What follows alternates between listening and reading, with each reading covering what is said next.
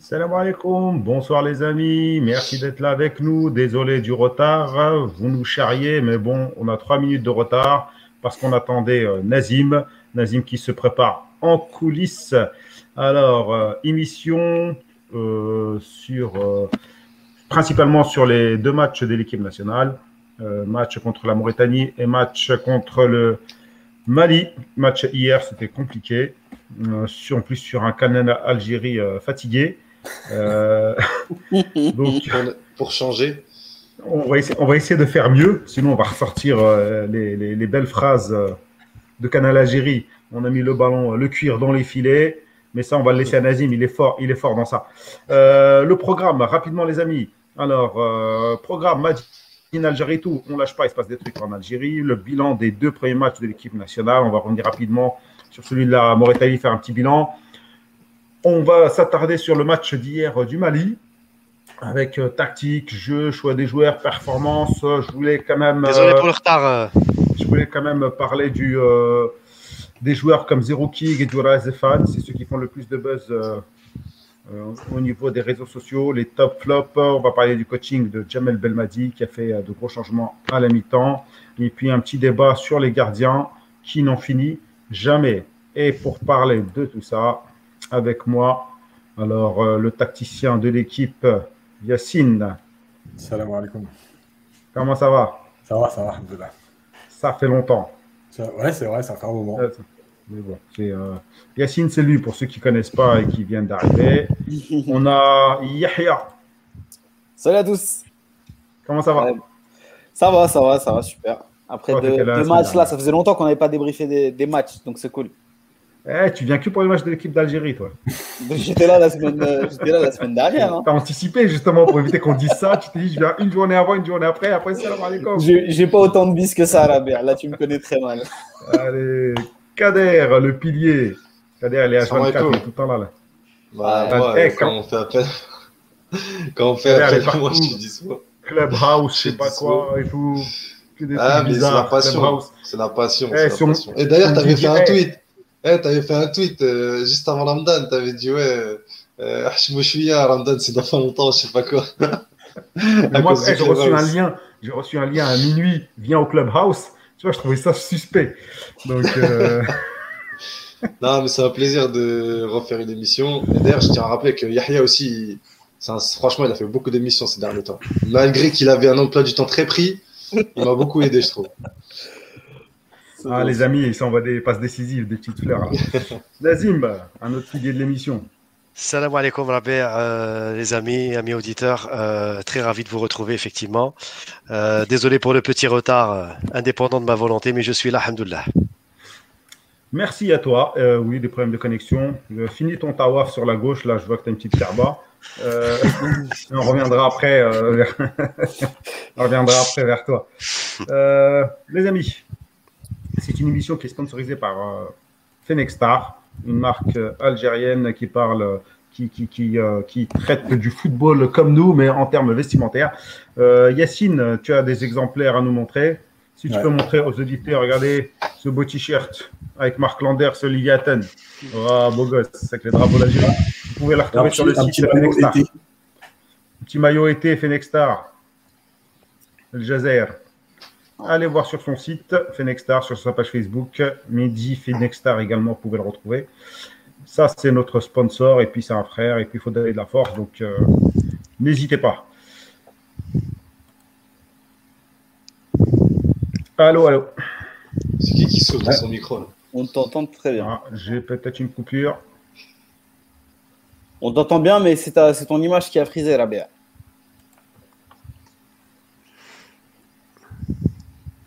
Allô, vous m'entendez? Ouais, c'est bon. Oui, on t'entend. Ouais, j'ai un. Parfaitement. Ouais, je sais pas, moi ça s'est figé, l'ordinateur est commencé à être fatigué.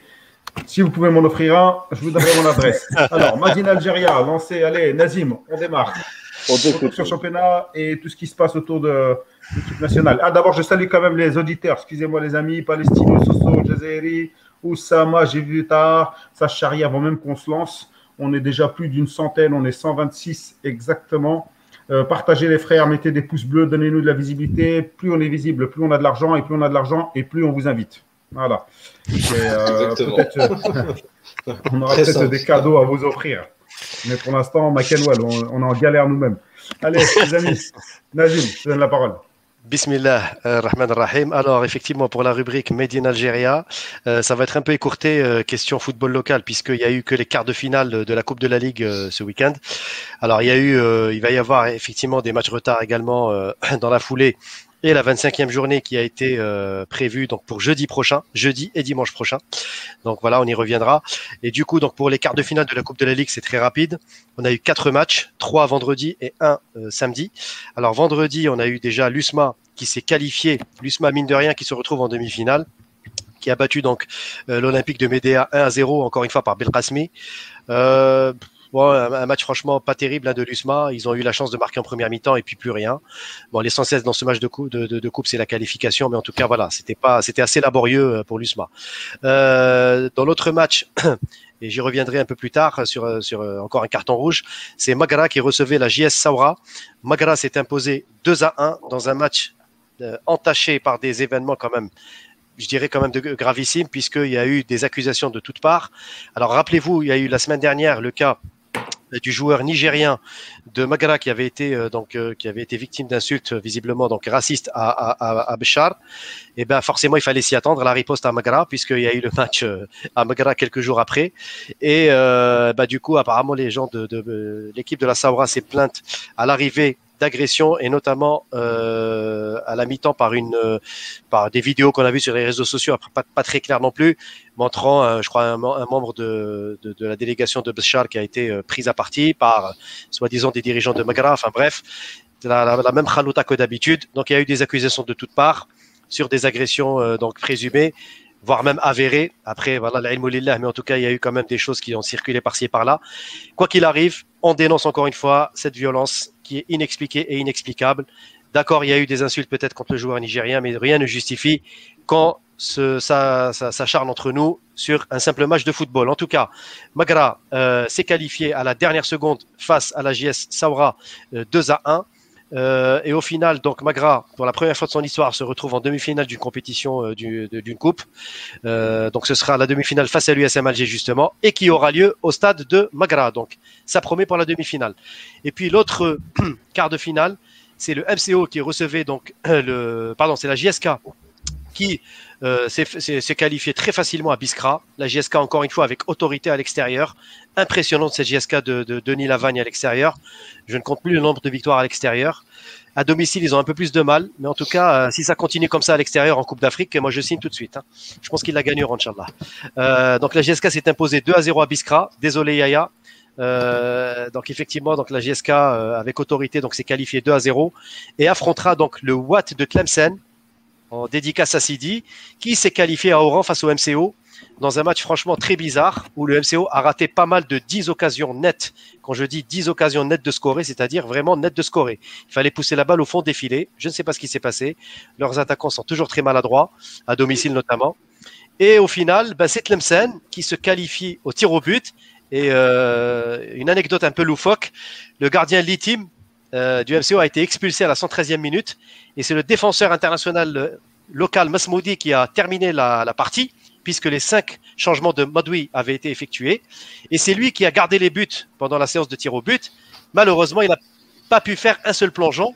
Bah, on se rend compte que c'est pas forcément un gardien, que le gardien c'est un métier.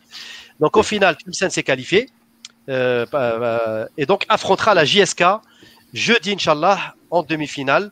La JSK avait formulé le souhait de recevoir au 5 juillet, et ben la Ligue, d'une façon incompréhensible, a refusé cette demande de la JSK, qui pourtant devait utiliser le 5 juillet pour préparer sa demi-finale de Coupe de la CAF.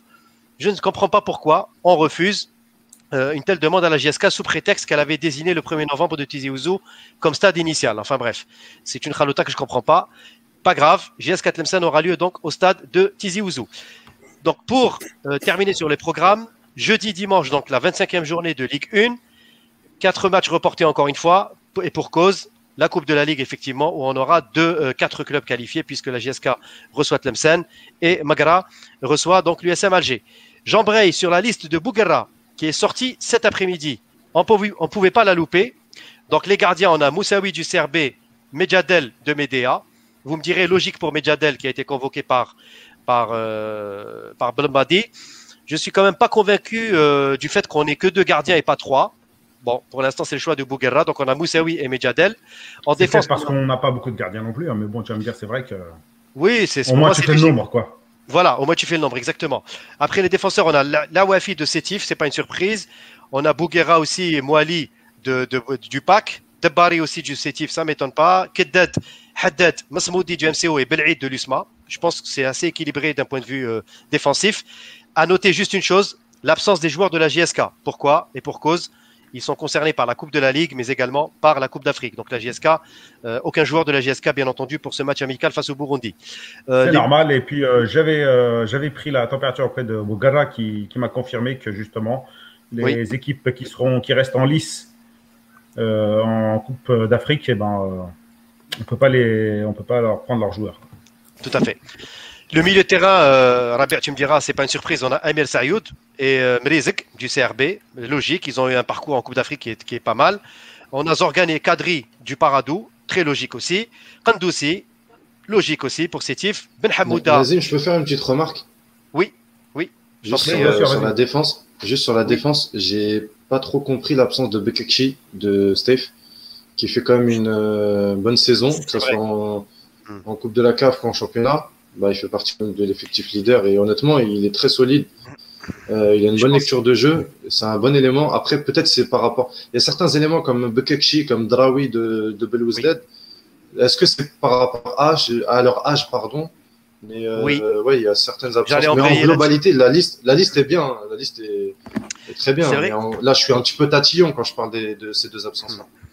Après, pour Bekakchi, je peux comprendre juste sur un point pour te répondre, c'est qu'il y a déjà 6 joueurs de Sétif, Kader. 6 joueurs, c'est déjà énorme. Donc effectivement, Bekakchi, ça aurait fait un 7e. À mon avis, bon, ça aurait fait peut-être un peu trop pour Sétif aussi. C'est un choix, hein. Je pense qu'il a donné la chance aussi à Haddad. C'est pas comme ça qu'on fait les choix. Oui. Enfin, bien sûr, pour moi, on prend un joueur parce qu'il est bon, on s'en fout. Après, il est peut-être un peu plus vieux que certains, mais quand je vois Sayoud, je pense que c'est un peu l'exception dans cette liste. Sayoud, c'est par rapport à sa saison énorme, que ce soit en Coupe de la CAF où il a marqué 10 buts, Coupe de Ligue des Champions et 10 buts en championnat, je pense que c'est par rapport à ça. Et c'est surtout ses excellentes prestations. Je pense que c'est Sayoud qui fait mesure d'exception par rapport aux plus de 25 ans, parce que tout le reste, c'est 25 ans au moins en tout cas. Donc on a Mrizek, Zorgan, Kadri, Kandoussi de Sétif, Ben Hamouda et Belkhir du CRB aussi, qui est un très bon milieu offensif, voire même attaquant, puisqu'il est meilleur buteur du CRB. On a en attaque Racha, pas une surprise, Amoura bien sûr, 2e meilleur buteur, Mesaoudi, le meilleur buteur du championnat, Belloumi, la jeune pépite du MCO, et il n'est pas que fils d'eux, je tiens à le dire, c'est vraiment, il est en train de faire de très belles prestations, Belkasmi de l'USMA, et Dermoum aussi, qui fait une très bonne saison avec Sétif. Donc voilà, donc on a une liste, voilà, je trouve une liste assez équilibrée globalement, en l'absence des joueurs de la JSK. Il y aura forcément des clubs qui vont râler, le CSC par exemple, Relizane ou d'autres qui vont dire pourquoi on n'a pas des joueurs en équipe nationale. Bon voilà, je pense que Bougera a pris certainement ceux qui pensaient être les plus compétitifs. On va voir ce que ça va donner face au Burundi, donc on n'est pas là pour juger d'emblée une liste. Hein. Moi je la trouve personnellement très équilibrée, voilà, en tout cas c'est mon avis. Et puis Rabea, donc juste pour terminer, donc le 20, on a donc la JSK qui jouera au Cameroun donc face au Coton Sport Garoua, pardon. Et le 27, ça cette fois-ci c'est au 5 juillet. Donc le match aura lieu face au Coton Sport Garoua, inchallah, et tous nos vœux de succès inchallah pour la JSK, ambassadeur par excellence du football algérien. Voilà pour cette semaine. Merci Nazim, c'était super, concis, précis. Ça fait plaisir. Donc ça nous permet d'avoir toujours un regard sur le football local. Kader, tu voulais te gratter le nez ou tu lèves le doigt? Non, je voulais dire un truc. Une dernière. Une dernière petite remarque concernant Zorgan et Kadri. On sait que ces 2 joueurs qui sont…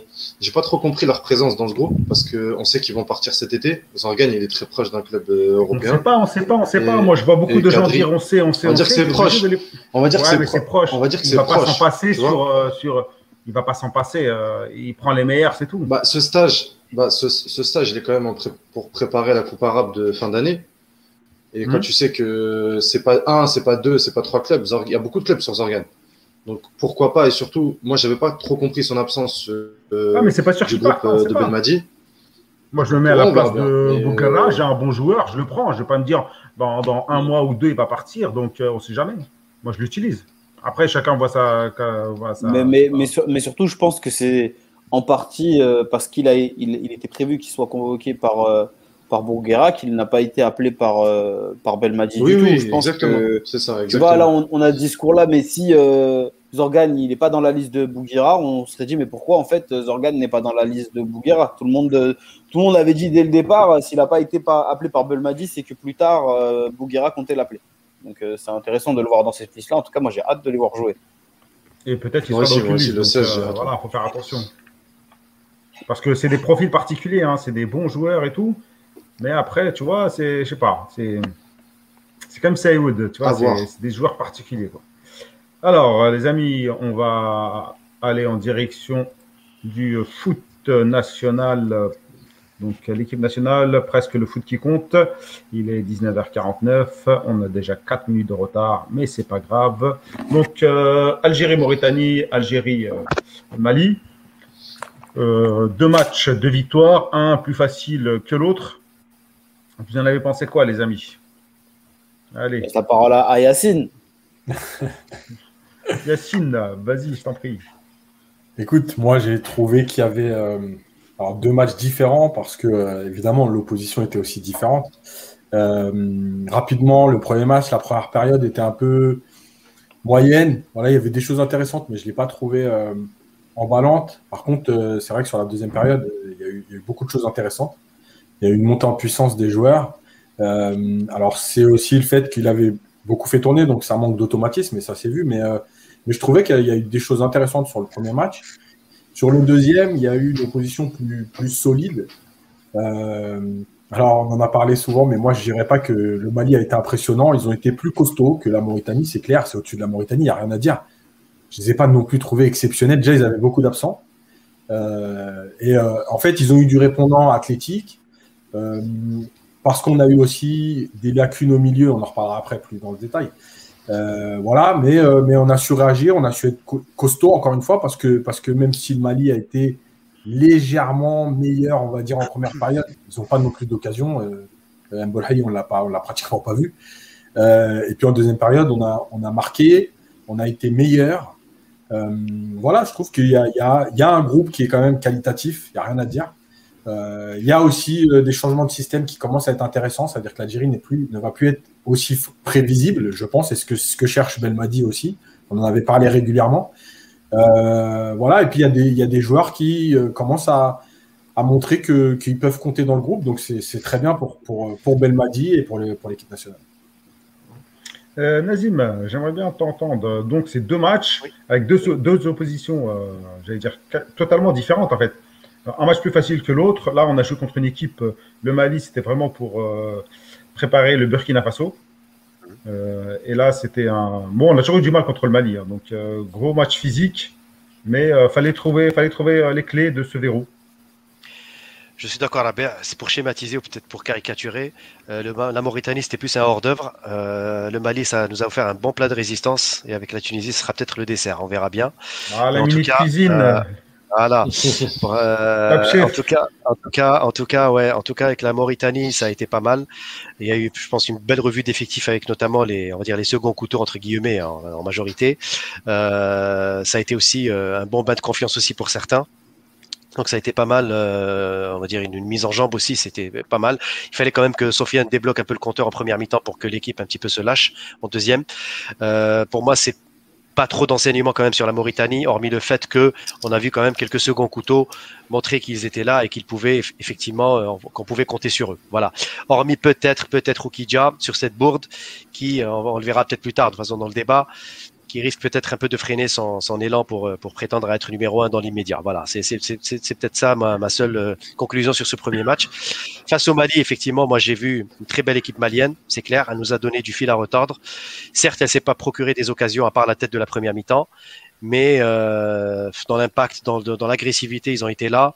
Et c'est franchement ce que je voulais, moi, d'un match amical. Et je pense que c'est surtout Belmadi qui voulait ça.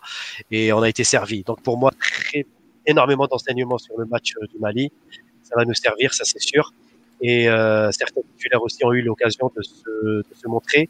Et ça a surtout permis à Belmadi de changer de tactique entre les demi-temps, peut-être de passer à un 4-4-2 qui a peut-être été un peu plus intéressant à voir en deuxième mi-temps avec l'entrée de Slimani et notamment la structure de Boudaoui aussi. Donc voilà, après, il est trop tôt pour tirer des conclusions. Je pense qu'il faut attendre la Tunisie quand même pour se faire un bilan global de cette campagne de matchs amicaux. Ton son est médiocre, Nazim, là. Je sais pas, on compare un peu. Je sais pas si... Est-ce que tu m'entendais là, Rabea? Ouais, voilà. Ouais, c'est mieux là. Ouais, donc je disais, ouais, donc il est trop tôt pour en tirer des conclusions, mais pour moi, ça reste quand même, notamment face au Mali, ça a été une très très belle confrontation avec plein d'enseignements. Qui pour rebondir? Allez, les jeunes. Vas-y. Je voulais laisser le. Non, vas-y, je te laisse parce que j'ai déjà parlé moi, donc je te laisse. Ah, de politesse. Vous avez parlé tous les deux, mais c'est pas grave. Et comme l'a dit, comme l'ont très bien dit Nazim et Yassine avant, c'est vrai que c'est deux matchs totalement différents. Le premier match contre la Mauritanie, non seulement la Mauritanie était une équipe plus faible sur le papier et l'équipe alignée par Belmadi était une équipe totalement B. Il a fait des tests. Première mi-temps, elle était un peu laborieuse et puis après, ça s'est débloqué. Ça s'est très, très bien débloqué et surtout, ce qui était intéressant, c'est de voir que les remplaçants sont bien rentrés dans le match et très vite. Et face au Mali, ce qui était intéressant aussi de voir, c'est évidemment ce milieu de terrain. C'est un sujet très important en sélection, surtout en l'absence de Bennacer, savoir comment est-ce que Belmadi va évoluer. Et je trouve que le résultat 1-0 et la mi-temps un peu poussive est en partie lié à ce milieu de terrain qui avait pas forcément l'équilibre. Et le changement de Belmadi à la mi-temps de Boudaoui pour Islam Slimani est la preuve que finalement l'équipe manquait d'équilibre, était un peu trop brouillonne sur les transitions. Le Mali passait beaucoup trop facilement. Ils se sont heurtés à une grosse défense bien alignée, ça faut le dire. Dans les deux matchs, il y a eu une très bonne défense de l'Algérie, très peu d'erreurs individuelles. Ça pêche encore un peu à la relance et c'est normal. Il y a un lien qui manque, c'est Bennacer. Mais dans l'ensemble, on a vu de très belles choses sur les deux rencontres. Kader, au-delà de tout ça, pour ne pas se répéter. Il faut parler de Belkebla, comme le dit FIFA. On va en discuter. Plus tard. Mais moi, c'est la première fois que je vois réellement, en fait. Je ne parle pas de Belmadi, hein, mais avant, on a vraiment un travail cohérent entre les sparring partners. Avant, j'avais vraiment l'impression qu'on prenait celui qu'on… Je te jure, j'avais parlé de ça en plus.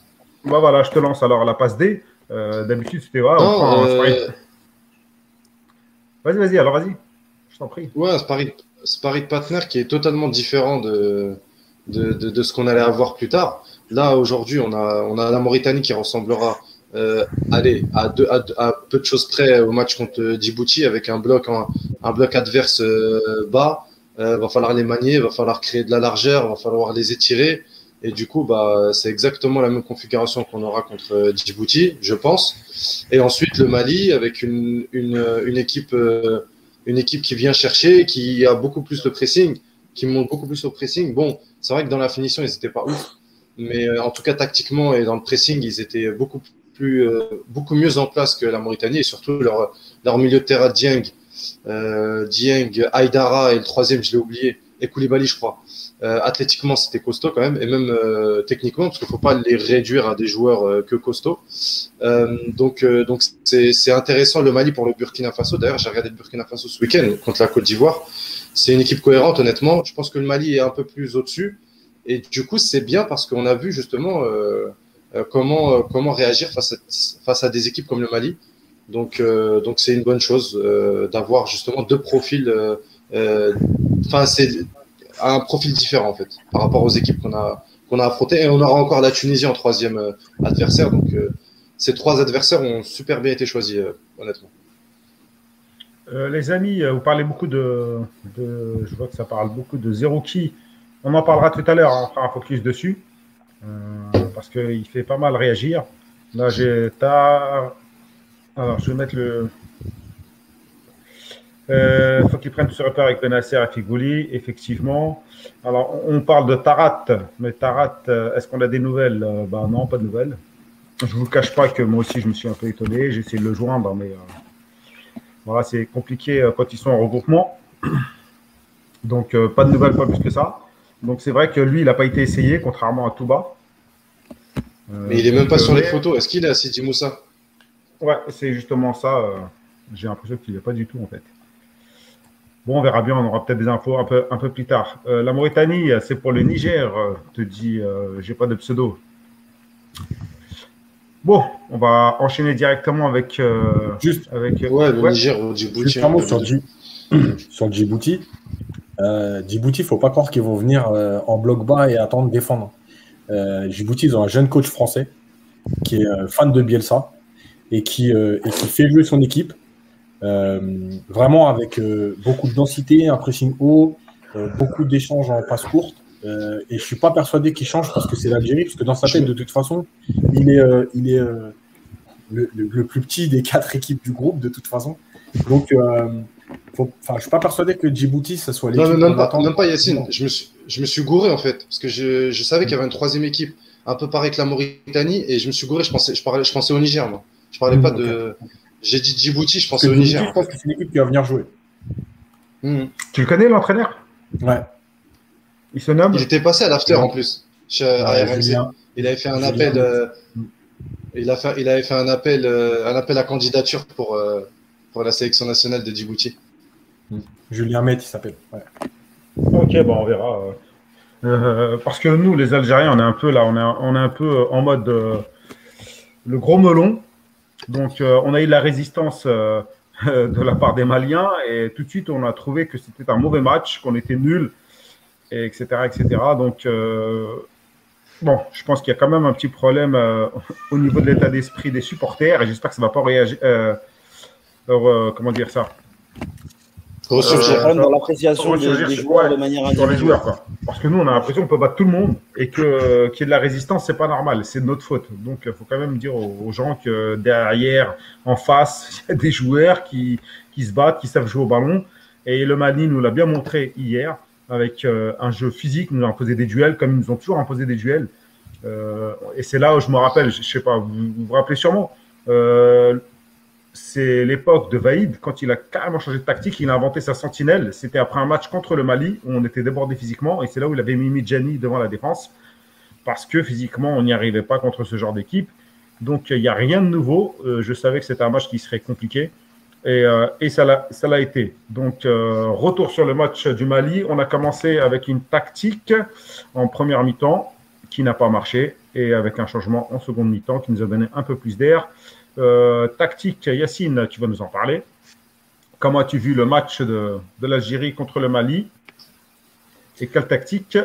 On était en 4-3-3. Ouais, en première période, tu as commencé en 4-3-3. Alors, déjà, au départ, j'ai pas très bien compris le positionnement de Zerouki parce qu'en fait, j'avais l'impression des fois que c'était Gedurak était en sentinelle avec plus haut Boudaoui et Zerouki, mais parfois dans le match on avait l'impression que finalement c'était Gedurak et Zerouki à la même hauteur et Boudaoui un peu plus haut. Moi je dirais que Gedurak est à l'auteur de M'Bolhi. Non mais ça c'est mon avis. Après, de toute façon on a échangé pendant le match, je l'ai dit. Le problème c'est que on sait qu'il y en a qui vont le prendre durement, mais c'est comme ça. Gedurak aujourd'hui, il a compensé à la CAN avec son physique, il a eu un gros impact au milieu. Aujourd'hui, il faut dire la vérité, il n'y est plus. Voilà. Il y a eu des Maliens qui transperçaient le milieu, ils couraient après, mais j'avais l'impression de voir un vétéran. Donc, c'est plus possible. Si ce que tu apportais… Bah ouais, mais on va revenir sur Guédura après. Non, mais parce que c'est important. Parce qu'en fait, le positionnement de Zerouki, je pense qu'il est aussi dû, à un moment donné… à ce que fait Guédura. Et le fait que Guédura venait des fois trop bas, qu'est-ce que tu fais ? Tu te fais transpercer, donc il faut bien qu'il y ait un joueur qui compense. Alors, il y a eu beaucoup de commentaires sur Zerouki, Boudaoui, etc. Mais en fait, à un moment donné, il va falloir comprendre que le foot, ce n'est pas des additions d'individualité, c'est des associations, des compensations. Mais il faut que tout le monde parle le même football. Et à un moment donné, quand ton milieu, quand tu as tes trois milieux qui est trop bas, qui vient demander le ballon trop bas, qui n'est pas capable de faire les courses, qui est à la hauteur de Mandi des fois pour demander le ballon, et ben automatiquement au milieu, il y avait un trou. Et ce trou, ben, pourquoi Belmadi a changé? Parce qu'en fait, en repositionnant Guédura et Zerouki sur la même ligne en jouant en 4-4-2, ça lui permettait d'avoir un système plus cohérent avec moins de permutations. En gros, des postes figés. Voilà, vous êtes à deux au milieu. Et on va déjà se concentrer sur empêcher les Maliens de nous transpercer comme ça. Voilà, c'est ce qu'a fait, Belmadi. C'est pour ça que ça a donné une meilleure deuxième période. Donc, ça a été un problème pendant toute la première période, parce qu'après, même dans l'utilisation du ballon, il n'y avait pas de cohérence. C'est-à-dire qu'on n'avait pas cette première relance. Benlamri a abusé du gelon. Donc, pourquoi ? Alors, il a abusé du gelon. Je trouve qu'il en abuse. Même en deuxième période, on était mieux. Mais il a aussi abusé du gelon parce que tes joueurs, ils sont trop bas. Quand tu as Gedurak qui vient au milieu de Mandi et de Benlamri, le problème, c'est que tu perds un joueur au milieu dans l'organisation et déjà, tu joues en 4-3-3. Et donc, derrière le ballon, tu as pratiquement 5 joueurs. C'est pas possible de jouer comme ça. Donc, il a fallu se réorganiser, ce qu'a fait Belmadi en repassant en 4-4-2. Après, je pense qu'il y a aussi une utilisation des couloirs qui a été plutôt défaillante en première période aussi. Alors, j'ai vu beaucoup de commentaires sur Zephane. Moi, je trouve que Zephane a été plutôt bon. Défensivement, on a été plutôt solide. Heureusement que les 4 de derrière ont tenu, notamment avec Mandi qui a été au-dessus des autres, mais que les 4 de derrière ont tenu. Ça a permis de justement limiter les occasions maliennes. Par contre, effectivement, avec le ballon, on peut toujours se dire, est-ce qu'ils ont assez apporté ? Alors, c'est toujours la limite entre la première période, il fallait vraiment se concentrer à bien défendre parce qu'on se faisait transpercer, et aussi te projeter. Voilà, je ne suis pas sûr qu'on soit tous capables de le faire aujourd'hui, et notamment sur le plan physique, parce qu'on a vu des joueurs qui avaient quand même du mal à enchaîner. Voilà, tout ça additionné, il y avait des manques. Par contre, le point positif, c'est que malgré tout, on a quand même cette… je pense que c'est un match où il y a 4 ou 5 ans, tu le perdais. Voilà, tu étais dépassé, tu le perdais. Aujourd'hui, tu as quand même cette volonté sérénité. De ne pas perdre. Il y a une sérénité qui se dégage dans cette équipe et une confiance. Voilà, et puis l'idée de dire, bon, puisqu'on n'y arrive pas aujourd'hui, on va d'abord être solide et puis on verra après, au fur et à mesure du match, si on peut faire autre chose.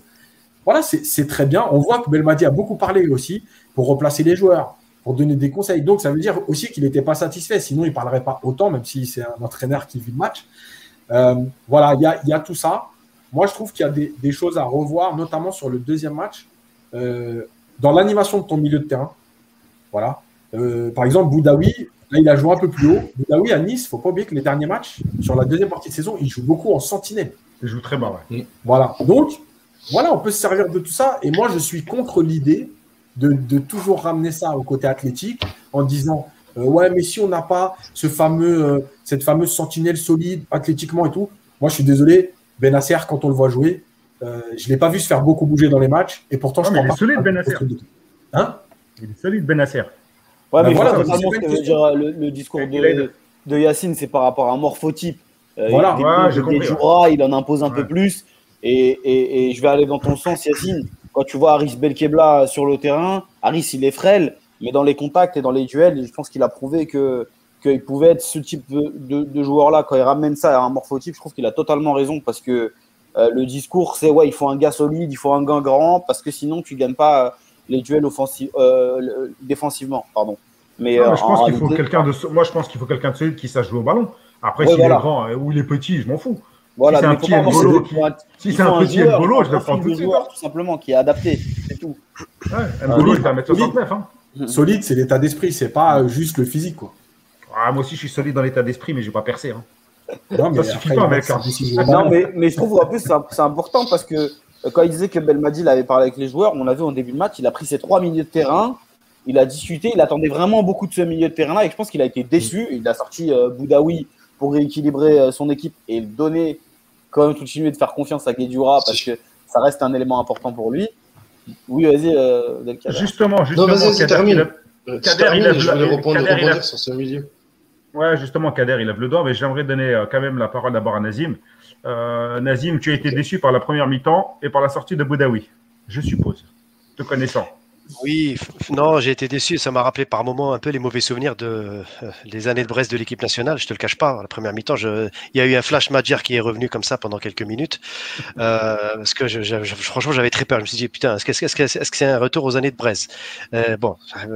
Finalement, ça s'est plutôt bien passé après au niveau des rééquilibrages tactiques. Mais sur la première mi-temps, franchement, j'ai eu peur. J'ai eu la trouille. Je me suis dit, mais qu'est-ce qu'on fait là ? Mais pourtant, il n'y a pas d'occasion, il n'y a rien. Non, mais justement, c'est parce qu'on s'est tellement... T'es fragile. Non, Rabea, non, on a tellement été... là, par exemple, je rejoins Yassine, on a tellement mis la barre maintenant haute avec l'équipe nationale et on a maintenant tellement une exigence avec cette équipe nationale que dès qu'il y a une mi-temps qui est un peu moins bonne que les autres matchs précédents, eh ben, on s'inquiète forcément du rythme de jeu. Non, mais... Ouais, mais il faut les regarder quand même. Non, bien sûr, Rabea, mais après la sortie de Boudaoui ne m'a pas étonné. Je te dis franchement, parce que Boudaoui, je pense qu'il a été un peu victime de son... du placement tactique déjà par rapport à la première mi-temps, je pense. Lui et Gedurak, je pense que ça passe pas, on peut pas les mettre ensemble. Moi je suis convaincu de ça, c'est le premier point.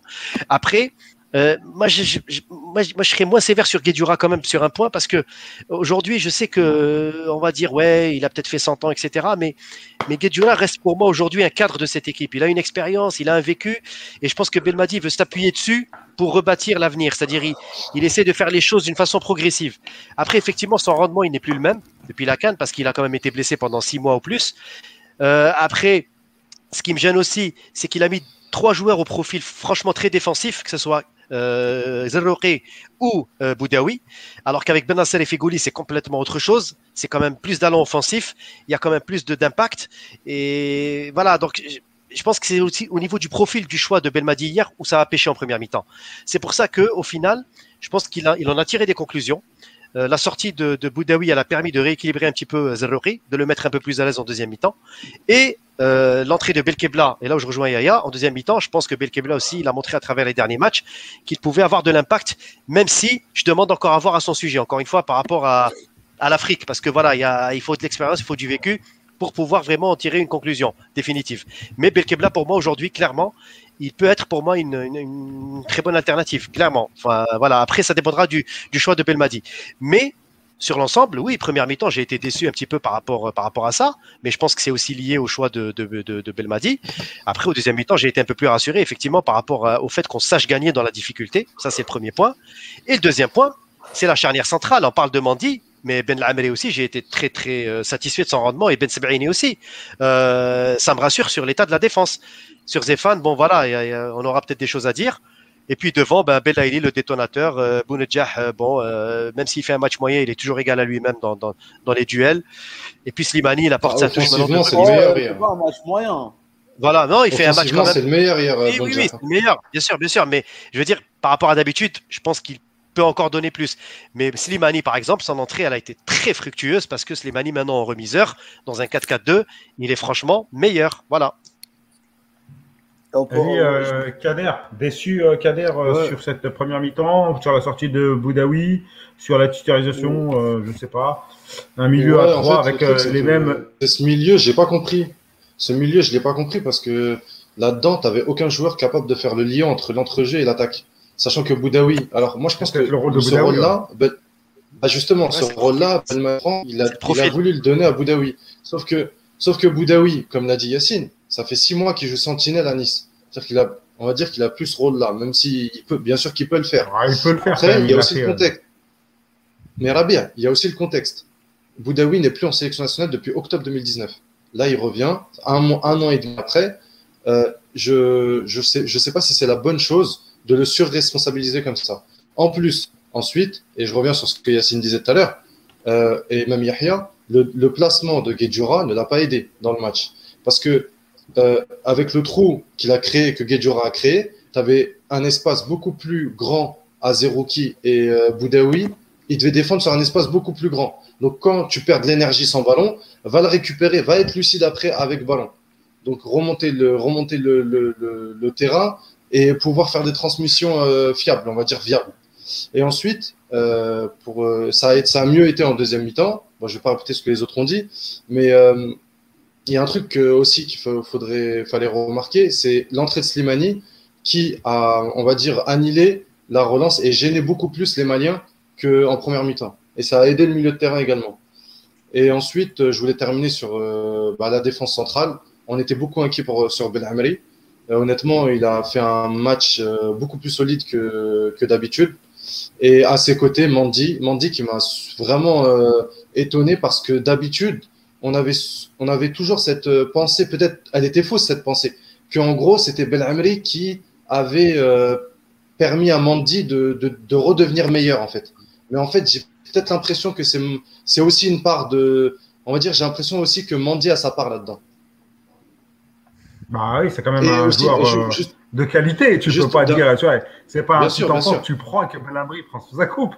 Mais après… Non, mais on le vendait. En fait, Mandi, il était beaucoup vanné. Je reprends un petit peu les messages avant la CAN. Il était beaucoup vanné parce que c'était un jeune homme, voilà, il était tendre, trop tendre sur l'homme, voilà, c'était pas un vrai défenseur rugueux. Mais même si on reprend même, et c'était un peu vrai, parce que dans les duels, il était fragile, mais il était aussi fragilisé par son milieu de terrain. Mais si on reprend même ce qu'avait dit Belmadi, il avait dit, tu vois, au début, il n'était pas dans ses plans, Mandi. Il voulait le mettre arrière droit au début. Non, il a dit, c'est ni un arrière droit, ni un stopper. Il a un rôle un peu bâtard dans une défense à 3 sur le côté droit. Donc, tu vois, il n'était pas très chaud pour le prendre. Et puis, au final, en le prenant, il a vu qu'il était performant. C'est peut-être l'un des meilleurs défenseurs. Et c'est même, je pense, le meilleur stopper actuel de notre équipe. Juste terminer. Ouais. Après, je te laisse. Juste terminer. Revenir sur déjà Belkebla, sa prestation en Mauritanie, ça nous a montré que dans un milieu à 3, il est aussi très efficace. Et la prestation de Bounedjah hier, beaucoup en ont parlé. J'ai l'impression comme s'il était moyen, encore une fois Nazim aussi. Il a fait un travail de sable comme à son habitude et il y a beaucoup de récupération. Il a récupéré beaucoup de ballons et son travail de sable, il nous aide un truc de fou. Yassine, tu voulais réagir sur Mandi. Là, on dit c'est le Varane algérien. Deux choses. Mais en fait, Mandi, la différence, c'est que, bon, après, pour le voir aussi en Espagne régulièrement, il a une vraie lecture du jeu, donc tu ne peux pas te passer d'un joueur qui a une lecture du jeu parce qu'il compense, très bien les erreurs qui se passent autour de lui. Donc, après l'histoire des duels, moi, je l'ai déjà vu jouer. Je pense qu'on a une fausse image parce qu'il n'est pas méchant. Parce qu'il est classe.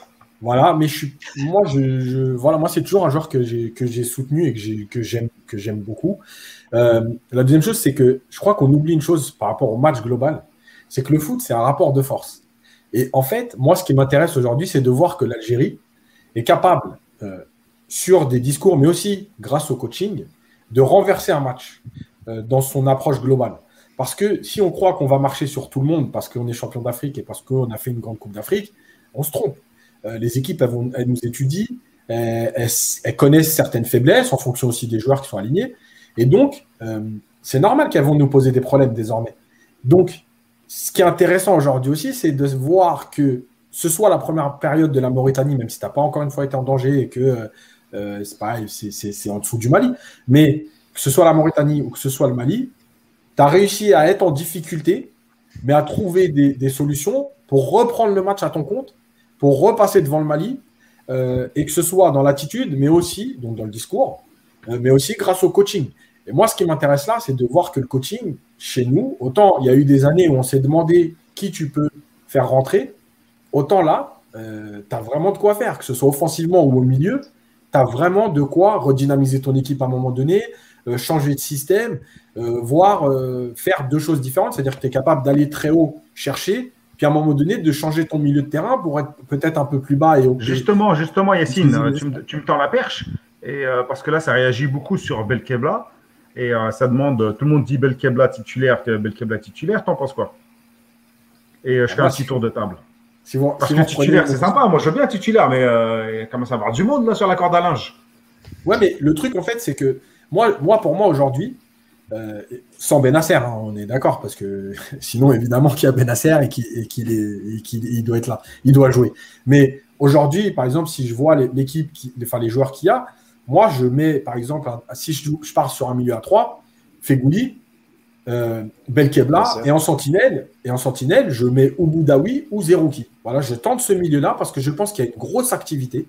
Il y a des joueurs qui sont capables d'enchaîner à très haute intensité les courses, avec un gros volume de jeu, mais qui sont aussi capables de jouer ensemble et de sortir le ballon. Voilà. Je ne dis pas que ça marchera, parce que je ne vois pas dans l'avenir, mais... aujourd'hui, pour moi, c'est le trio qui semble le plus cohérent parce que tu vas avoir un Belkebla qui est capable de faire les deux, un Fegouli qui va être aussi capable de relayer et de jouer plus haut pour aller finir, et un Boudaoui qui va retrouver son rôle de Nice, voire un Zerouki, parce que Zerouki, il faut savoir qu'il a été formé à l'Ajax, et donc il y a aussi cette propension à les presser, mais à être capable de ressortir le ballon. Mais je pense plus dans un rôle de sentinelle tout seul, parce que quand il va être à deux, C'est un joueur qui va être gêné, je pense. Tu vois, il y a des joueurs qui sont plus capables de jouer tout seul avec deux relayeurs et d'autres qui sont mieux à deux. Voilà. Aujourd'hui, je pense que tu as une vraie complémentarité entre tout ça. Ah, Yassine, ça fait longtemps qu'on ne t'a pas vu. Hein. Là, tu jacques. Là. Yassine, tu ne trouves pas qu'en deuxième mi-temps, en deuxième mi-temps, dans le... Non, mais il ne faut pas le relancer, Kader. Il ne faut pas le relancer, Kader. Je voulais te donner la parole, Kader, et toi, tu le relances. Désolé, vas-y, désolé. Il va prendre ton temps de parole. Yassine, il joue solo, Yassine. Hein. Il n'y a pas de problème. Il y a eu deux matchs aussi. On en reparlera après. On aurait pu faire match par match. Là, on mélange les deux. On aurait pu faire match par match. Ouais, mais on n'a qu'une réunion d'émission, les gars. Si on commence à faire, on ne va plus en sortir, là. Après, moi, il faut que je rentre le studio et à la régie, ils me disent que la pub, il n'y a pas de pub. Vas-y, Kader. C'était quoi la question ? Il n'y en avait pas. Belkebla. Ah, Belkebla, bah oui, moi, personnellement. Après, moi, tout le monde veut le mettre. Dans les matchs à venir, bah, en fait, j'ai pas compris pourquoi Yassine, il a fait un milieu sans Bennacer. Parce que dans les matchs à venir, il y aura Bennacer. Il a dit il n'y a pas Bennacer. Il n'est pas là. Ah, mais t'as vu, je parle, mais s'il m'écoute pas, oui, il l'a précisé. Non, mais si, je t'écoute. Si je t'écoute. Non, en fait, moi je parlerai. Kader. J'avais oublié de vous présenter là. Le biscuit. Ah oui. Le biscuit, les gars. Si, donc, Kader, j'ai écouté. Pourquoi avoir écouté tes amis? Alors tu vas laisser écouter. Là, il saute, il répondra pas à la question de. Et je passe directement à Yahya. Bah, le cas de Belkebla, il est intéressant. En fait, ça te donne une option supplémentaire. Comme l'a dit Yassine, après, c'est une question de complémentarité. Là, ce qui est bien, c'est que contrairement à une certaine époque, Belmadi va avoir le choix quant à la composition de son milieu de terrain. On se souvient à une époque, quand on faisait le débat, je me souviens, moi, à la CAN 2017, Bentaleb, Taider, ouais, mais on a quoi de mieux à mettre au milieu de terrain, etc. Si c'est pas eux, c'est Gedurak. Et si c'est en fait c'est Gedurak, ça sera qu'avec un milieu à 3. Là, il y a le choix et il y a du bon choix. Il y a des joueurs de qualité. Belkebla, il offre une option supplémentaire à Belmadi. Après, c'est vrai que c'est pas Bennacer, c'est pas un Regista qui va maîtriser le jeu, mais c'est un joueur de l'ombre. Il va gratter des ballons et ça, c'est important en Afrique. Je pense qu'il peut être vraiment un joueur très important du système de Belmadi juste par sa capacité à être endurant. Et à récupérer des ballons tout au long du match. Et n'oubliez pas qu'il devait être à la CAN. Pardon ? Il devait être à la CAN normalement, c'est-à-dire que c'est pas genre. Oui. Il le découvre pas aujourd'hui. Totalement. Et puis pour revenir à cet épisode malheureux de la CAN, le groupe et Belmadi avaient tout fait pour garder Belkebla. Hein. Il se dit en interne en tout cas que c'est une décision qui a été prise plus haut. Tout le monde a tout fait pour couvrir Belkebla et du coup le garder dans l'effectif. Bon, ça ne s'est pas fait pour lui malheureusement, l'Algérie a été championne d'Afrique sans lui, mais c'est un joueur sur lequel il compte depuis le départ, il ne l'a pas sanctionné plus que ça par rapport à sa bêtise, il l'a toujours couvé et je pense que ça peut être vraiment un élément très intéressant, il ne fait pas de vagues, c'est un joueur sur lequel il va pouvoir compter sur l'avenir vu qu'il reste jeune. Et puis après, il faudra voir aussi qu'est-ce qu'il compte faire de Zerouki, parce que moi, je trouve que c'est un joueur, Zerouki, qui fait beaucoup de débats. On fera débat juste tout à l'heure. D'accord, pas très longtemps. Très bien. Bah, voilà, j'ai dit ce que j'avais à dire. Nazim qui n'a pas réagi sur Belkebla, qui ne fait pas de vagues, certes, mais il a fait un tsunami. Et, et c'est normal, je pense que… Mais là, il revient bien. On a besoin de joueurs comme ça, moi, je pense. Oui, Rabea, complètement. Je l'ai dit tout à l'heure. Effectivement, Belkebla, ça s'inscrit pour moi dans une logique de renouvellement un petit peu de ce milieu de terrain. Après, encore une fois, comme je l'ai dit, c'est vrai que sa prestation face au Nigeria, elle était très bien. Ça, c'était en Autriche, c'était dans d'autres conditions. Moi, j'ai toujours parlé un petit peu de ce capital expérience un peu sur le continent qu'il va falloir aussi avoir hein, pour Belkebla, Boulaya et autres, comme ce fut le cas pour Gedurak auparavant. Donc voilà, donc c'est surtout ça. Et il faut aussi qu'on se dise qu'une fois que Gedurak sera mis sur la touche ou en dehors de l'équipe nationale, qu'on va devoir changer aussi de façon de jouer au milieu de terrain, ça c'est sûr. Parce que Gedurak aussi, il nous, quelque part, sa présence aussi, elle nous impose de jouer d'une certaine manière. Donc c'est pour ça qu'hier, Boudaoui, à mon avis, n'était pas dans son élément. Zerouki, pareil, en première mi-temps, parce qu'encore une fois, on a des profils trop défensifs. On avait trois profils défensifs assez...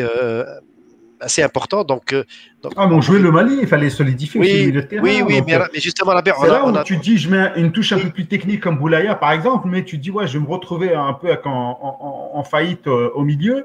Donc, oui, ouais, c'était… Moi, je trouve que Belmadi a bien fait le taf. Il a testé, ça n'a pas marché, il a corrigé direct. Ah parce oui, que Belmadi, d'habitude, il a du mal à corriger aussi vite. Et là, c'est ce que j'ai dit. Chapeau. C'est ce que je dis à Rabea. C'est pour ça qu'il fallait quand même essayer. Mais bon, heureusement que derrière, c'était quand même bien solide parce qu'on s'est quand même fait déborder. Donc après, Belmadi, il a tiré les enseignements et je lui fais confiance pour ça. Kader, qui revient dans le match après une suspension. Ça souffle ton micro, je t'ai dit. Donc je ne sais pas si ça continue de souffler. Tu étais en mute. Tu peux revenir, Kader. Alors, on a Merabti Abdelaziz qui nous dit « Parlez-moi de l'arrière-droit, les amis ». Et j'ai envie de parler donc Abdellahoui et Zephane. Abdellahoui, vous avez été convaincu, pas convaincu? Kader. J'ai pas le droit de parler de Belkebla un peu? 2 secondes. Non, ça. Ok, attention, allez, on passe. Attention, on passe. Ok, on passe. Je sais que c'est un bon joueur. Donc j'aimerais bien le voir dans un milieu avec Bennacer et Ferrouli. Voilà. Et donc je disais. Le biscuit. Zephane. Abdellahoui. Abdellahoui, t'as été convaincu ou pas? Moi, j'ai toujours du mal avec lui. Je ne sais pas si c'est moi ou si c'est lui, mais… Ah, qui? Ah, Abdellahoui. Moi, je pense que Abdellahoui, face à la Mauritanie, défensivement, il a été très solide. De toute façon, les 2 matchs, notre arrière-garde a été solide sur les 2 matchs. Et après, bon, Abdellahoui, on ne va pas l'attendre offensivement parce que de toute façon, dans sa formation, c'est un défenseur central, c'est pas un arrière-gauche. Donc, on peut peut-être se dire, quand tu passes de Ben Sebaini à Abdellahoui, tu te dis, bon, tu perds au change forcément, mais bon, défensivement, il a été appliqué. Et voilà, c'est un bon soldat de Belmadi. Et j'ai envie de dire, c'est le même constat pour Zephane. Zephane, il ne va pas te faire des folies, il ne va pas te… Il va pas te créer des choses que tu vois jamais. Enfin, c'est pas un ratal, quoi. C'est ça que je veux dire. Et donc défensivement, il a été bon, même si des fois je trouve qu'il laissait beaucoup d'espace dans son dos. Mais globalement, il a fait une partie correcte. Et puis voilà, c'est deux, comme je disais, c'est 2 soldats de Belmadi qui appliquent très bien les conseils. Yahya, Abdellahoui, rapidement, parce que bon, voilà, c'est un peu loin la Mauritanie. Et Zephane, moi je trouve qu'il y a du Zephane bashing. Moi franchement, je ne suis pas fan de Zephane, mais j'aime pas quand on tape sur les joueurs quand il n'y a pas lieu d'être. Moi, hier, je trouvais qu'il a fait une prestation malgré tout solide dans le contexte où il était, par rapport à l'équipe, par rapport à l'abandon de ses milieux de terrain, par rapport à un attaquant qui ne défend pas, etc., etc. Donc, il faut qu'il prenne un joueur. S'il y a un dédoublement, bah ouais, effectivement, il va passer dans son dos, donc il y aura des espaces. Il va pas reculer jusqu'au poteau de corner. Donc, j'aimerais avoir ton avis de spécialiste 11 mondial. Bon, Abdellahoui, comme l'a dit Abdelkader, l'a très bien dit, c'est un joueur à vocation défensive. Il a très bien défendu face à la Mauritanie et je pense que il a été correct. Pour Zephane, c'est vrai que on comprend pas trop. Le sort de Zephane bashing qu'il y a auprès des supporters algériens. Alors, c'est pas Youssef Attal, hein, c'est pas le joueur qui va vous faire rêver, mais c'est le joueur sur lequel compte Belmadi. Et si vraiment Zephane avait été aussi nul qu'on peut le lire, il n'aurait jamais été appelé par Belmadi. Belmadi joue la gagne et Zephane lui donne des garanties défensives qui lui permettent d'être titulaire lorsque le titulaire, normalement, à ce poste-là, n'est pas disponible.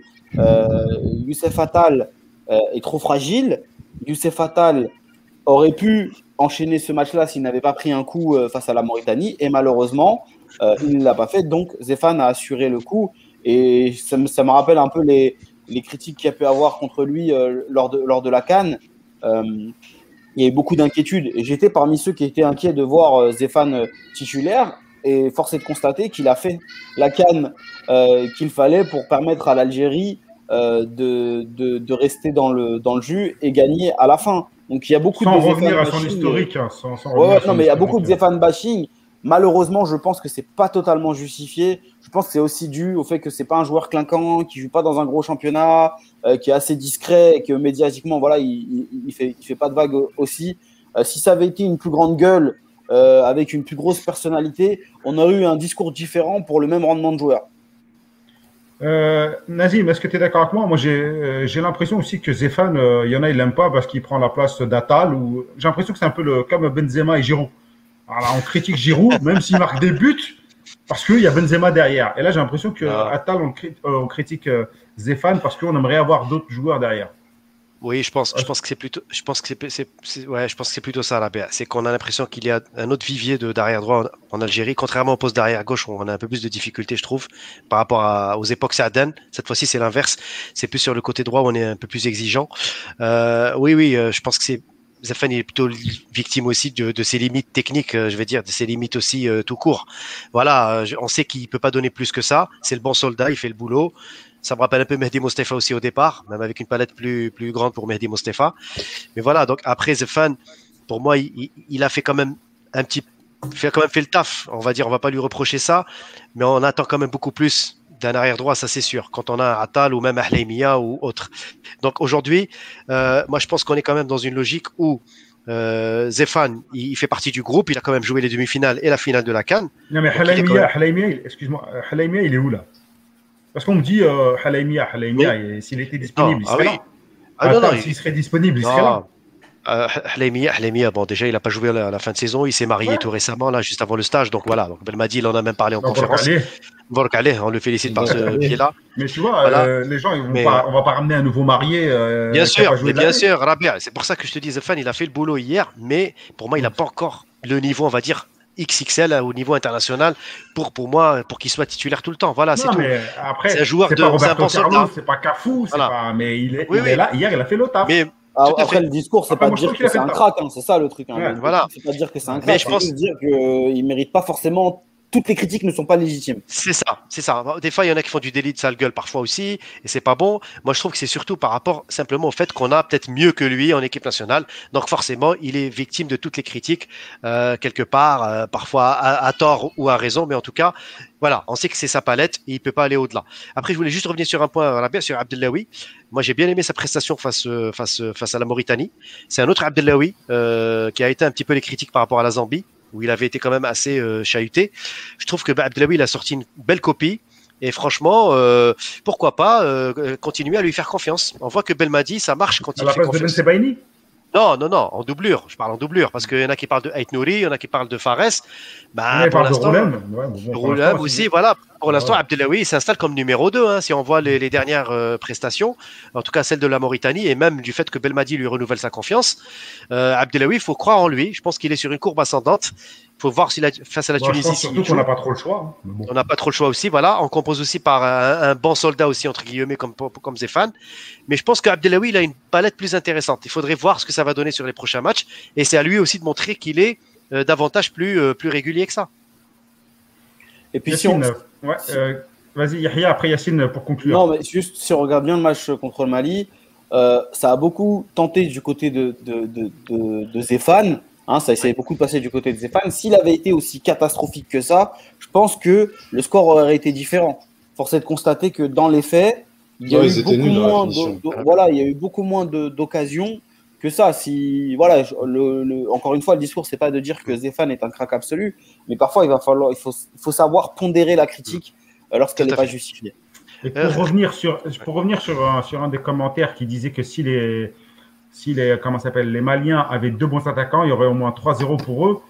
S'ils avaient deux bons attaquants, ils auraient sûrement des trous ailleurs, tu vois. C'est toujours pareil. Si tu mets tout en défense, il faut que tu retires ailleurs. Donc, ça nous laisserait beaucoup plus d'espace.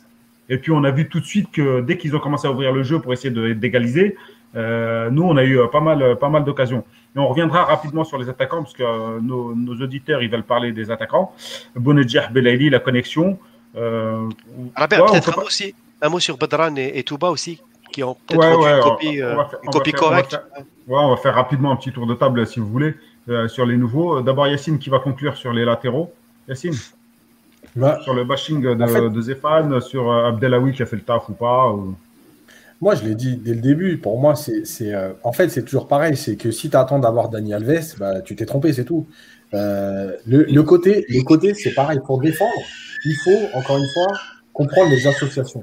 Si ton milieu interdroit, on va dire, ne vient pas t'aider, parce que déjà au milieu, on prend l'eau. Si ton joueur côté droit ne vient pas défendre, ben en fait, toi, tu te retrouves toujours en infériorité numérique à défendre. Et c'est pour ça que, en fait, Zephane ne pouvait pas forcément avancer pour défendre, parce que s'il avançait trop et qu'il défendait en 2 contre 1, il se serait fait prendre. Donc, il a préféré assurer. Voilà. Et c'est pareil de l'autre côté. Donc, à un moment donné, c'est aussi l'animation globale. Et on a vu quand même des matchs où, que ce soit Mahrez ou que ce soit Belaili, avec beaucoup plus d'activité, défendre beaucoup plus, etc. Donc, c'est logique, en fait, qu'il soit restreint à défendre, à bien défendre. Voilà, il a été en infériorité, mais il n'a pas été non plus débordé. Moi, je suis désolé, je n'ai pas vu 23 actions du Mali sur leur côté gauche à eux. Donc, c'est qu'à un moment donné, il n'a pas non plus été débordé. Donc, en plus, on l'a dit ici, les Maliens ont insisté de son côté. Donc, s'ils ont insisté et qu'ils n'ont pas eu d'occasion, c'est bien qu'à un moment donné, ils ne sont pas passés. Donc, voilà. Et ben, écoute, moi, je trouve intéressant d'avoir 2 profils différents. Voilà, Atal qui est plus un joueur offensif, contre-attaquant, et un Zephane qui va défendre, voire même les autres derrière qui peuvent prendre la place. C'est aussi d'abord des défenseurs. Donc, voilà, c'est bien, ça te permet de pouvoir avoir 2 équipes avec 2 visions différentes qui peuvent te donner les moyens d'attaquer un match d'une façon, le finir d'une autre, ou l'inverse.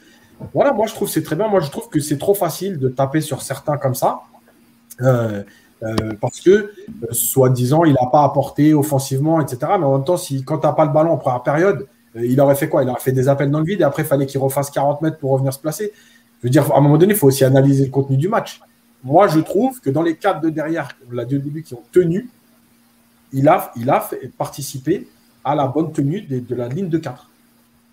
Non, mais rapidement, parce qu'il faut qu'on avance. Yassine, ouais, une minute, c'est même pas, et c'est surtout pas son profil.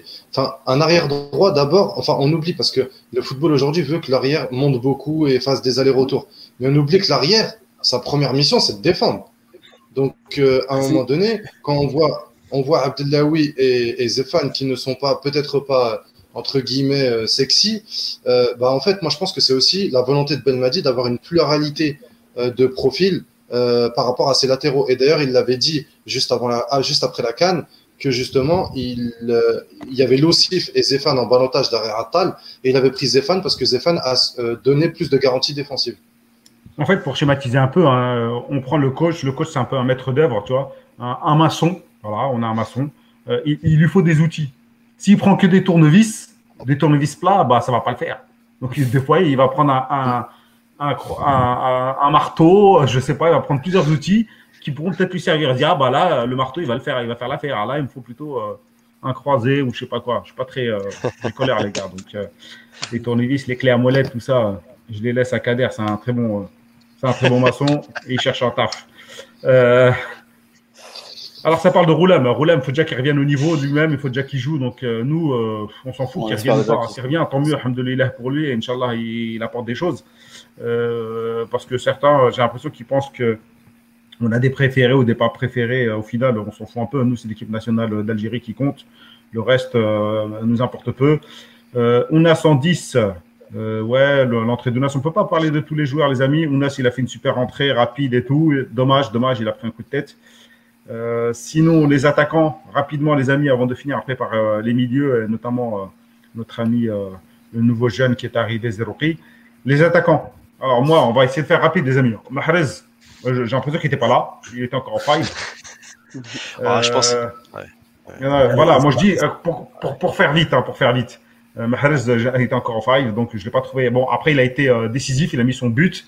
Il a fait gagner l'équipe, donc ça sauve son match malgré tout. J'ai envie de dire pareil pour Belaili, qui a été pour moi peut-être le plus mauvais match de Belaili que j'ai vu.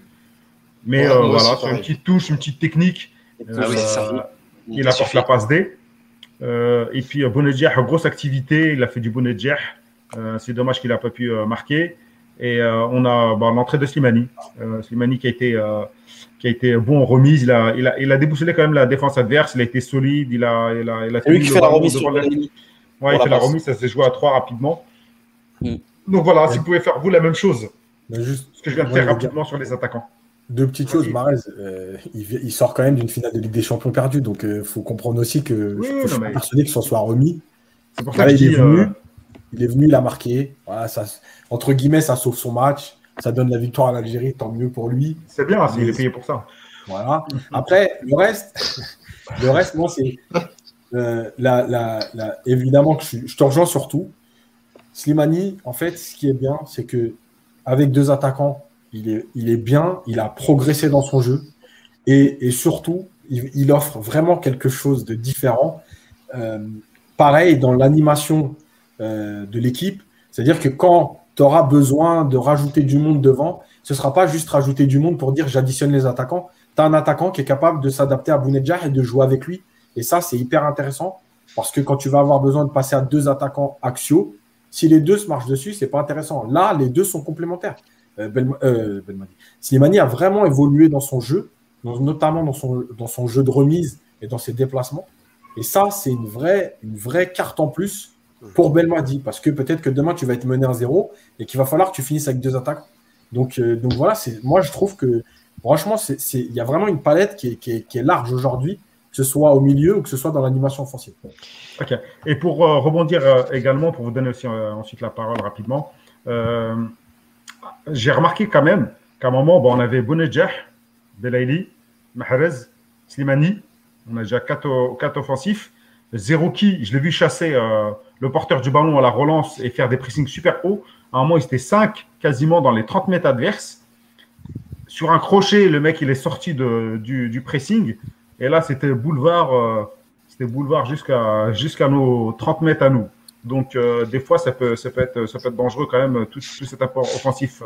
Après, juste, on l'a vu à la CAN, ils sont aussi capables de défendre les joueurs offensifs. Je pense qu'ils ne l'ont pas fait hier parce que c'est un match amical. Ouais, c'est un match amical, c'est la fin de l'année. Voilà, il y a plein de circonstances. Ouais. Et puis, ils ne sont pas prêts physiquement. Voilà, donc c'est aussi ça qu'il faut prendre en compte parce que bien sûr, le contexte fait transpercer parce que devant, ils ne font déjà pas le pressing. Ouais. Yahya, rapidement, petit tour d'horizon sur l'attaque. Déjà, il y a deux matchs différents. Mauritanie. Non, sur le Mali. À la Mauritanie, voilà, sur le Mali, c'était un peu plus compliqué. Le Mali était une équipe bien dense, bien regroupée, et c'était dur de créer les espaces. Il y a eu ce but venu d'ailleurs, là, sur une superbe passe de Belaili. Je vous invite à revoir le mouvement. Tout est dans le geste de recul de Belaili pour permettre la remise en une touche, et la remise évidemment de Slimani juste avant. Ils n'ont pas été forcément mis en avant les offensifs. Après, il y a eu quelques bonnes choses, quelques connexions qui ont été intéressantes. Moi, la chose avec laquelle j'ai du mal, c'est que j'ai l'impression que sur le match contre le Mali, on n'a pas vu un grand duo Slimani-Bounedjah directement. Beaucoup d'échanges entre les deux. On va plutôt chercher les gars derrière, Slimani, ce côté Mahrez et Belaili, et Bounedjah systématiquement Belaili. J'aimerais voir une connexion plus franche entre les deux, parce que si les deux ils arrivent à se trouver facilement, Belmadi va avoir une vraie option offensive intéressante, parce que c'est on l'a vu en Zambie, Yahya. Oui, on l'avait vu, mais là on va dire que la concurrence elle est un peu plus forte, l'adversaire est plus fort, et c'était moins évident. Face à des adversaires beaucoup plus forts, tu arrives moins à jouer avec ton autre attaquant, et je trouve que c'est dommage, parce que si les deux arrivent vraiment à se trouver, à avoir une vraie connexion, non seulement Belmadi va avoir une option de fin de match intéressante, mais ça peut être aussi un truc qui peut aligner dès le départ pour mettre la pression aux équipes. Donc j'ai envie de voir comment est-ce que cette relation entre Bounedjah et Slimani va évoluer, parce que ça peut offrir vraiment quelque chose d'intéressant, sachant que n'oublions pas, l'attaquant remplaçant derrière eux est censé être Delors, qui est aussi un attaquant de 4-4-2. Donc, je pense qu'on va le revoir à l'avenir, Belmadi, insister sur ce système-là de temps en temps pour mettre un peu la pression. Vas-y. Ouais, Rabea, oui, tout a été résumé en tout cas déjà par Rabea et Yahya, mais j'ajouterai juste une chose. Le 4-4-2 semble quand même pour moi une belle alternative, mais une alternative supplémentaire. Je pense que Belmadi ne va pas changer ses fondamentaux comme ça, du jour au lendemain. Il ne va pas se mettre au 4-4-2 comme ça d'une façon définitive, même si l'entrée de Slimani, effectivement, elle est très positive.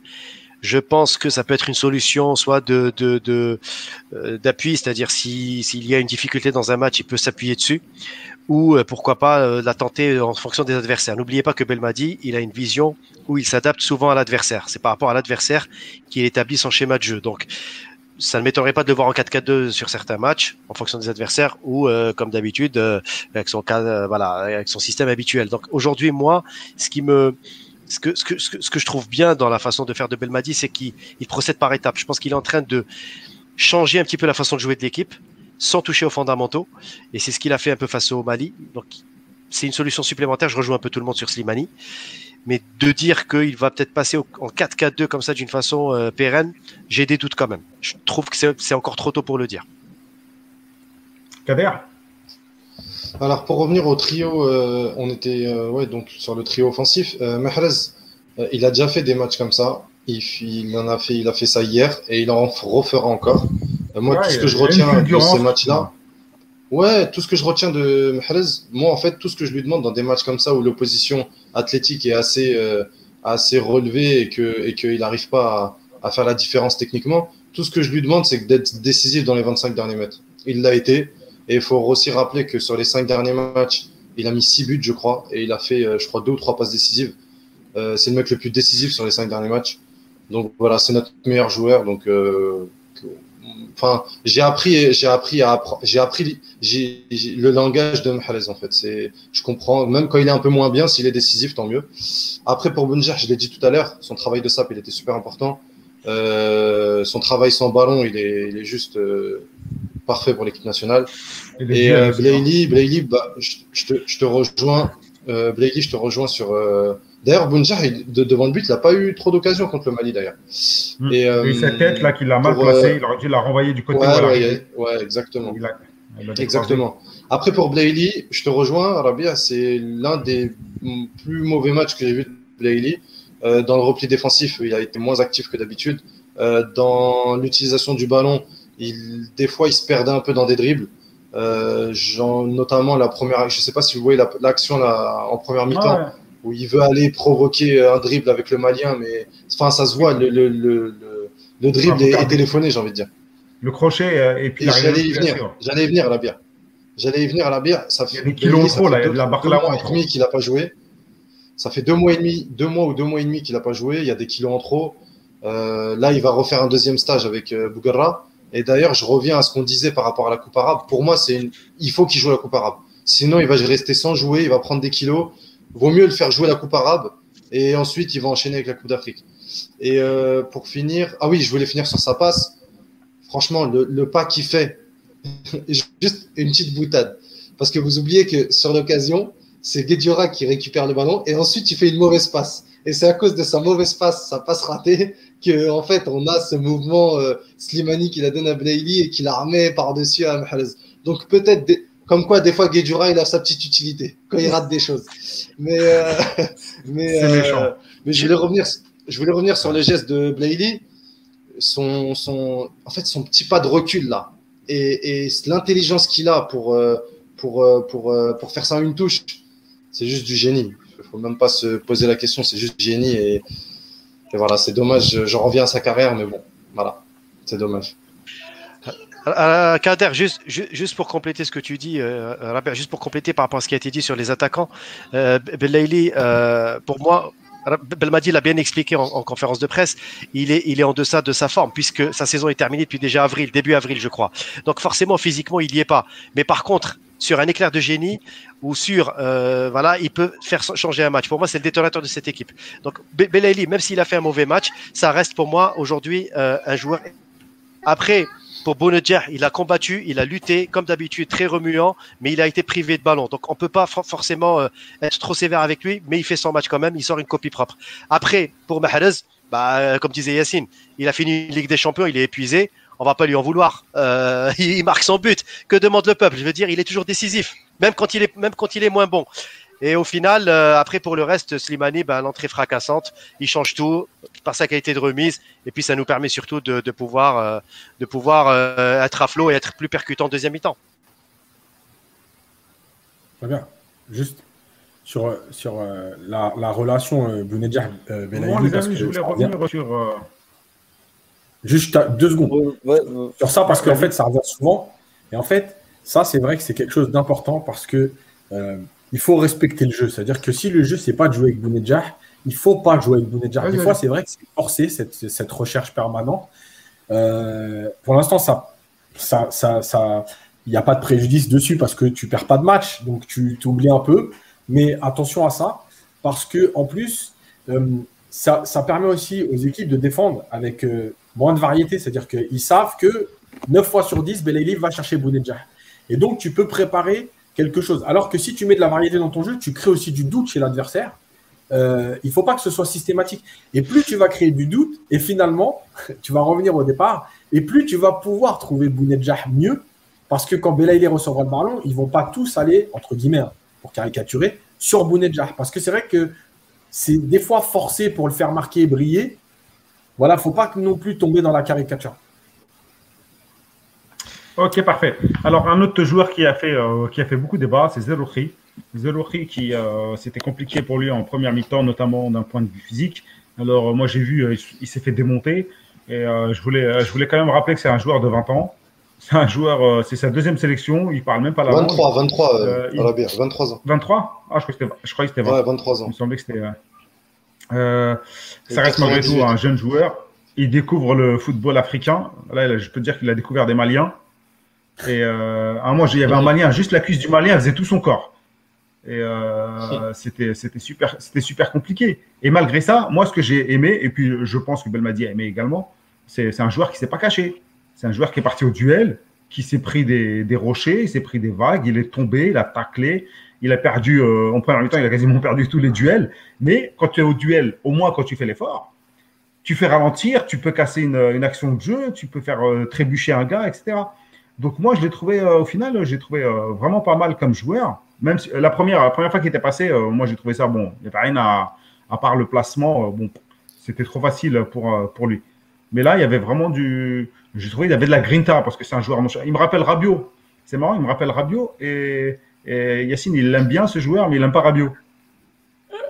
Il a beaucoup plus d'activité que Rabea, je pense. Hein, je trouve. Ouais, mais il a cette nonchalance.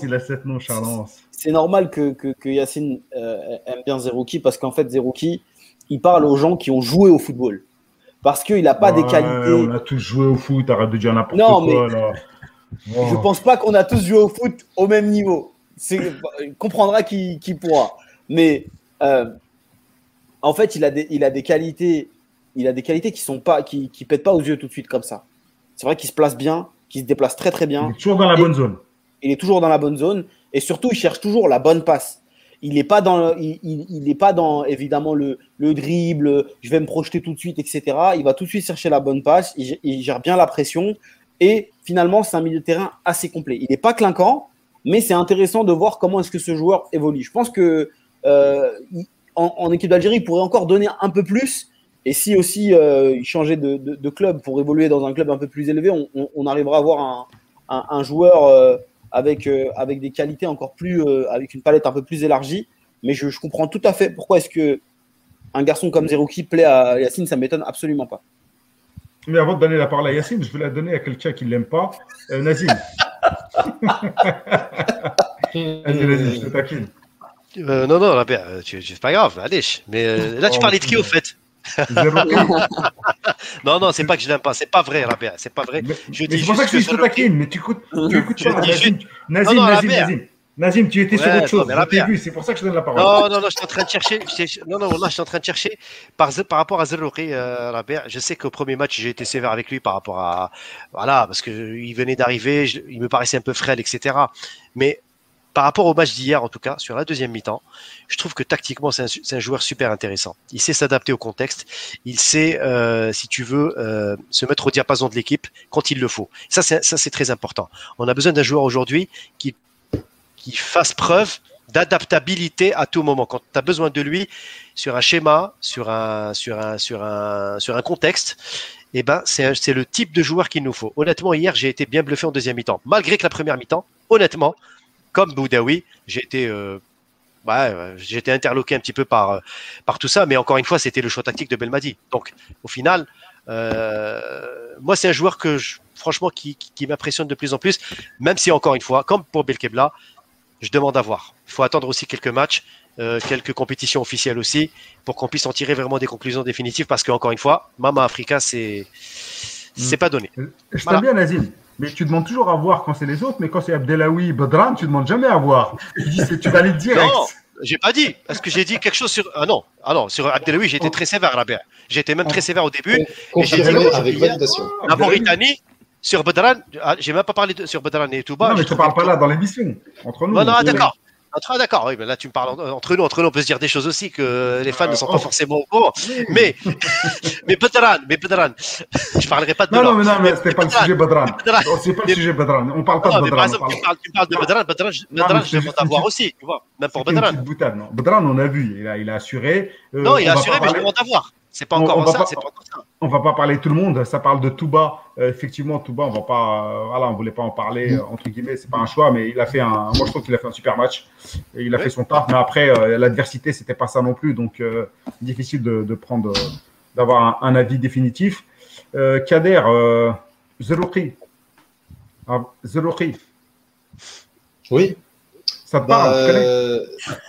Bien. vaguement. Deux noms.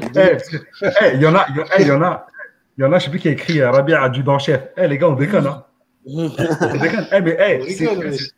ces gars-là, si on les tient pas, regardez, l'émission, normalement, elle finit dans 4 minutes, là. Dans 5 minutes, l'émission, elle finit. On a fait la moitié du programme.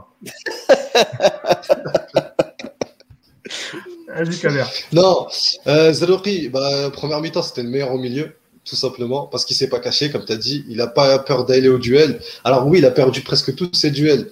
Et dans ses transmissions, il était beaucoup moins juste. Parce que comme je disais tout à l'heure, il avait une débauche d'énergie sans ballon. Et après, pour avoir de la justesse quand tu as le ballon, c'est compliqué. Avoir de la lucidité.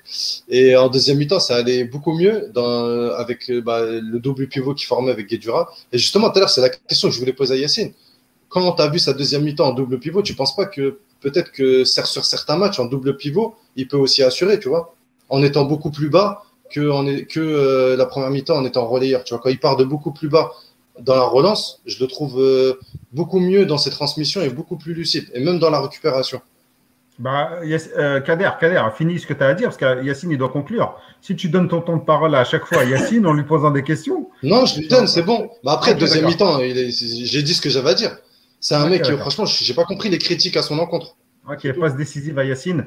Donc, Belmadi, il a dit également que Zerouki, c'était plutôt un joueur qui jouait à deux milieux et qui était plus à l'aise à 2 qu'à 3. Et à 3, il s'était un peu perdu également. Il était globalement satisfait de son match, hein, il me semble. Oui, il est satisfait.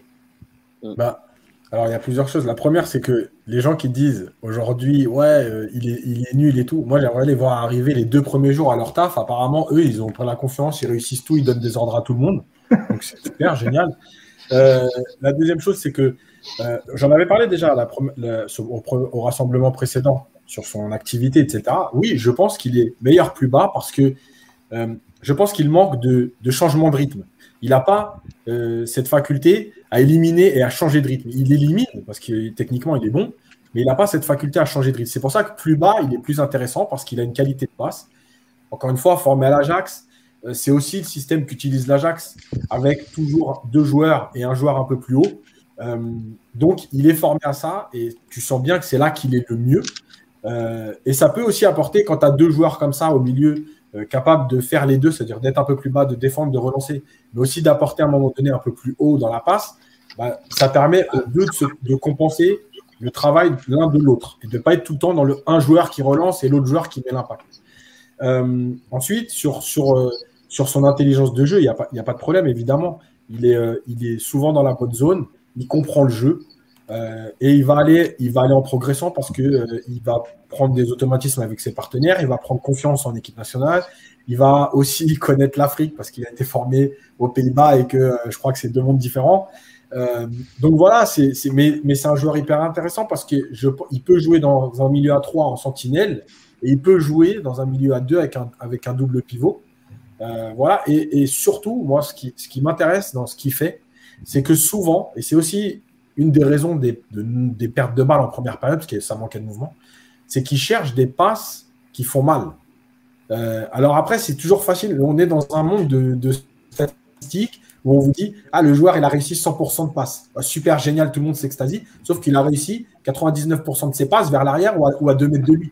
Lui, il tente des choses. Voilà, il va chercher vers l'avant, il va chercher des passes dans les intervalles. Donc, c'est hyper intéressant. Après, il faut que aussi, quand tu cherches ça, il faut qu'il y ait une complémentarité et une entente. Et cette entente, elle va venir au fur et à mesure des matchs. On a Vitry étudiant qui te dit que Bakker a aussi formé à l'Ajax. C'est pas un gage de l'Ajax de Cape Town. Mais Bakker, enfin bref. Non, mais après, on comprend que c'est vis-à-vis de la philosophie. Ouais. Bien sûr. La philosophie. Oui, Zerouki parle anglais et puis il parle aussi avec les mains, je crois. Donc, facile à se faire comprendre en Algérie. T'inquiète pas, on parle tout le temps comme des Italiens. Les amis, on a fait un peu le tour des matchs, à peu près toute l'équipe. Alors, vous avez un top flop rapidement, vous avez noté? Oui. Vas-y Kader, lance le top flop. Tes trois tops et tes trois flops. Trois. Pour les deux matchs? Ouais. Ouais, non, juste le Mali. Hein. La Mauritanie, c'est fini, les gars. Mali, mes top. Zerouki, Mandi et Belaili. Et mes flops, Boudaoui, Gedurak et Belaili, malgré sa passe. Yahya. J'ai exactement les mêmes flops qu'Abdelkader. Après, en top. J'ai bien aimé Slimani. On dirait que tu vas mourir. Non, mais en flop, j'ai bien aimé. En top, pardon, j'ai bien aimé Slimani. J'ai bien aimé Zerouki. Et effectivement, la charnière, je vais mettre la charnière dedans pour gagner du temps, qui reste très solide. Et je vais même mettre Bennacer dedans. Et en fait, je vais mettre toute la défense. J'ai trouvé que, en fait, on a été beaucoup mieux que ce que les gens pensent. Dans un autre contexte, on aurait perdu ce match face au Mali, c'est sûr et certain. Ouais, les amis, alors, ouais, il y a les commentaires de la MTV, enfin plutôt de Canal Algérie. Ils sont extraordinaires. On va pas parler de ça. Ils sont géniaux. Ceux qui nous ont suivis sur Twitter, on va bien rigoler. L'image, tout ça, ouais, on va rester sur le rectangle vert. Bah, tu vois, Rabea, tu vois, ça nuit aussi au championnat national, la qualité de l'image. Bah, non, tu vois, les gens, ils se plaignent de la qualité de l'image. Le match d'Algérie, c'est fini. Ouais, non, mais c'est ça le problème, c'est qu'il y a c'est une victime collatérale aussi. Enfin bref, sur les trois flops du match, moi je mettrais pas Belaili, je mettrais quand même Zephane à la place, encore une fois, parce que bon voilà, par élimination, même s'il fait un match pour moi correct, mais voilà, si c'est pour placer trois joueurs, je mettrais quand même Zephane.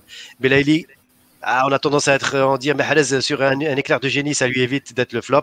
Bah, pareil pour Belaili. Pour moi, ça n'a pas été forcément un flop. En tout cas, il a. Voilà, il mais donne nous tes flops, ne donne pas voilà. Les gens qui ont mis des flops et non, commenter voilà. Les flops des autres. Mais pour les flops, c'est pareil. Hein. C'est Gedurak aussi.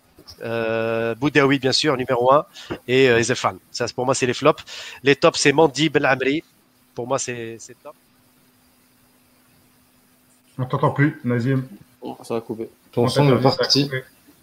On passe à Yassine. Il a débranché le truc. Vas-y Yassine. Top flop, on attend que Nazim revienne. En flop, je vais mettre. Vous m'entendez là ? Ouais. Oui, tu vas attendre alors. Vas-y, ouais. Fini alors. Donc le top, je disais Mandi, Belhamri et puis Slimani. Il a joué quand même une mi-temps. Ok. Vas-y Yassine. En flop, j'ai mis deux, j'ai mis Gedurak et j'ai mis l'animation offensive de la première mi-temps, parce que pour moi, elle était inexistante. Et en top, moi, je mettrais la défense, avec un petit plus sur Mandi, et l'entrée de Slimani, parce que malgré tout, elle change ta façon de jouer, ta deuxième mi-temps et ta façon d'aborder la rencontre dans l'animation offensive. Ok. Bon, juste un mot sur ce qu'a dit Nazim. Juste un mot sur ce qu'a dit Nazim, quand il a dit oui...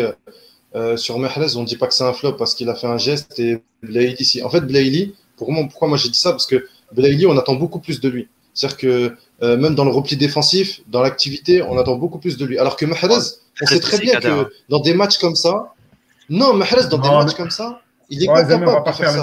On sait très bien que... On se projette très rapidement.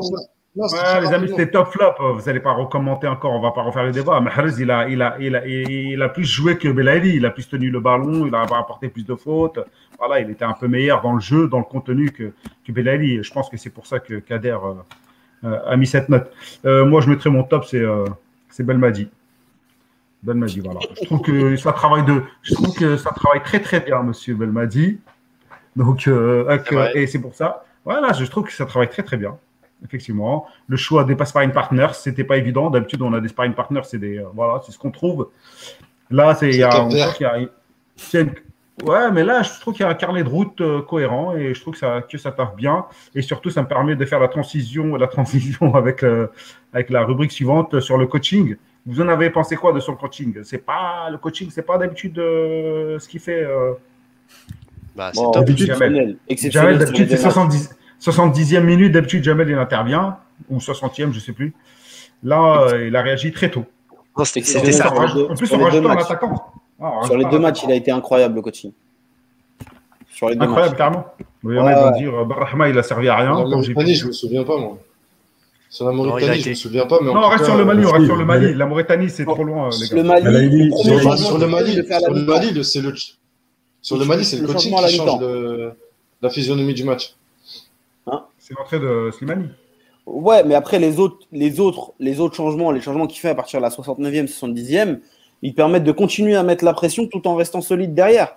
Parce qu'il fait rentrer Fofolé, Ounas, qui sur 2-3 occasions, il montre qu'il peut faire la différence et le Mali commence à un peu avoir peur.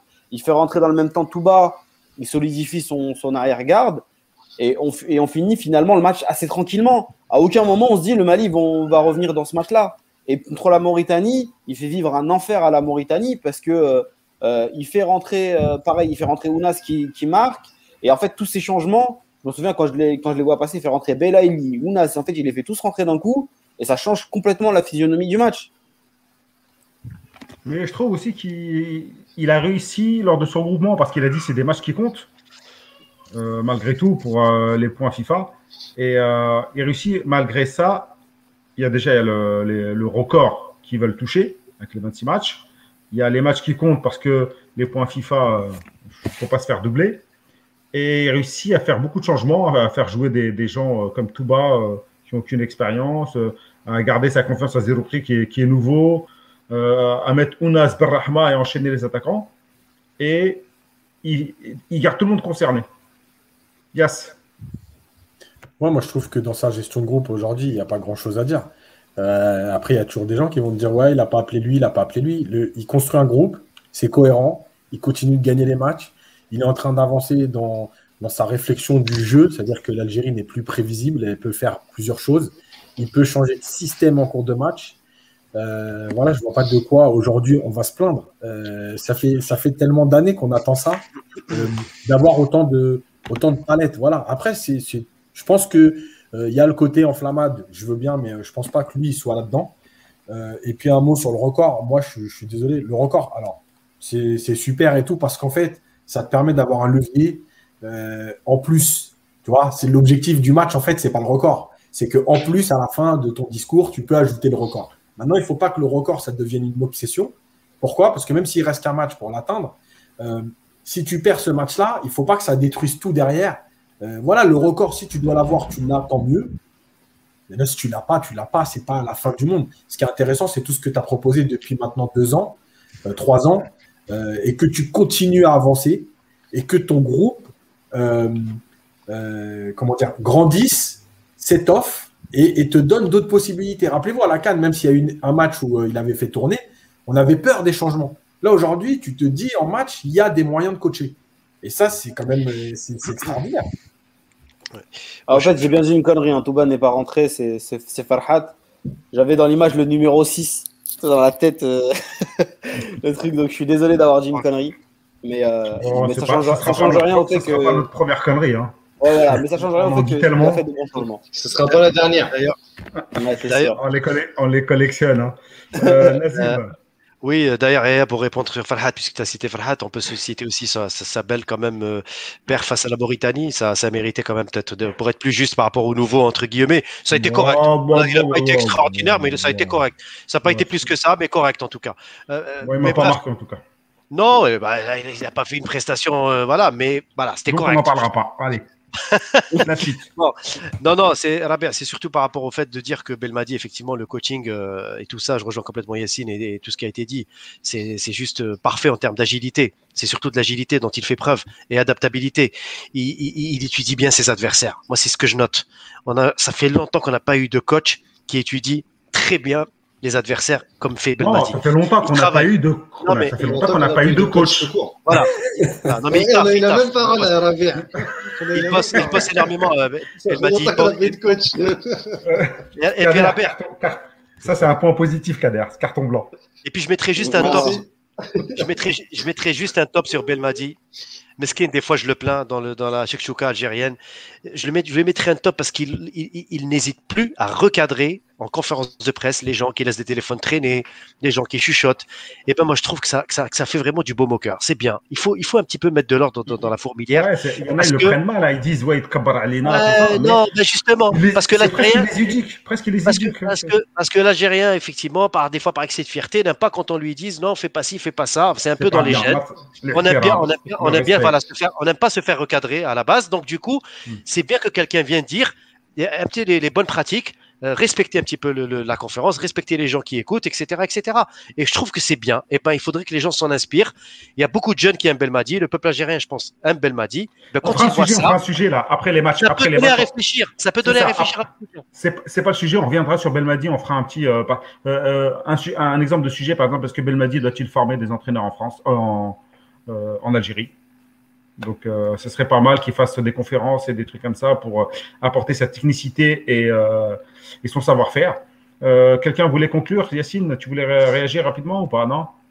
Non, c'était sur les médias, mais moi, je pense qu'il fait exprès aussi parce qu'il veut montrer une certaine barrière et une certaine éducation. Pourquoi? Parce qu'il sait très bien comment ça se passe et je pense qu'il prépare un peu ce qui peut se dire après entre et l'enflammade et en cas d'échec, ce qui peut aussi très vite déraper, parce qu'on les connaît.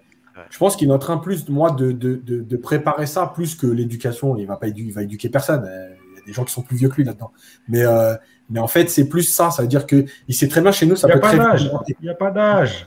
Tu laisses ton téléphone sonner, il te dit arrête de le faire sonner. Mais là, justement, au jamais, il sonne tout le temps. Alors, non, mais c'est ça. Donc, moi, je pense qu'il prépare juste, en fait, ce qui peut se dire après, parce qu'il faut toujours anticiper. Et chez nous, ça peut déraper très vite. Gouverner, c'est anticiper. Donc demain, il peut détester. Il fait tampon. Quand les gens parlent de Belmadi, ils ne parlent pas de son groupe, ils ne parlent pas de choses qui n'ont rien à voir avec le football. Il protège. On en a déjà fait des conférences en Algérie, on sait comment ça se passe. Et l'autre, il a mangé quoi? Et comment est-ce qu'il ne s'est pas fait livrer un McDo? Non, mais c'est la vérité. Donc, en fait, quand on parle de Belmadi, on évite de parler de son groupe et c'est comme ça qu'il le protège, effectivement. Ok, bah parfait sur Belmadi. Un petit dernier débat, les gars. Okidja nous a fait une bourde. Bon, il y a eu un gros débat. M'Bolhi doit être remplacé par Okidja. Personnellement, je trouve qu'il ne donne pas assez d'assurance pour prendre la place de M'Bolhi. Je trouve beaucoup de faiblesses à M'Bolhi, notamment ses sorties aériennes. Lucie fait des cagades et tout. Par contre, il a l'expérience. C'est un capitaine, c'est un leader. Il a du charisme. Sur sa ligne, il est également très fort. Techniquement, il n'a rien à envier à Okidja, à mon avis. Par contre, il est largement au-dessus dans sa place dans le groupe. Et voilà, je ne sais pas si on y gagnerait à changer maintenant de gardien pour un gardien. Bah, voilà.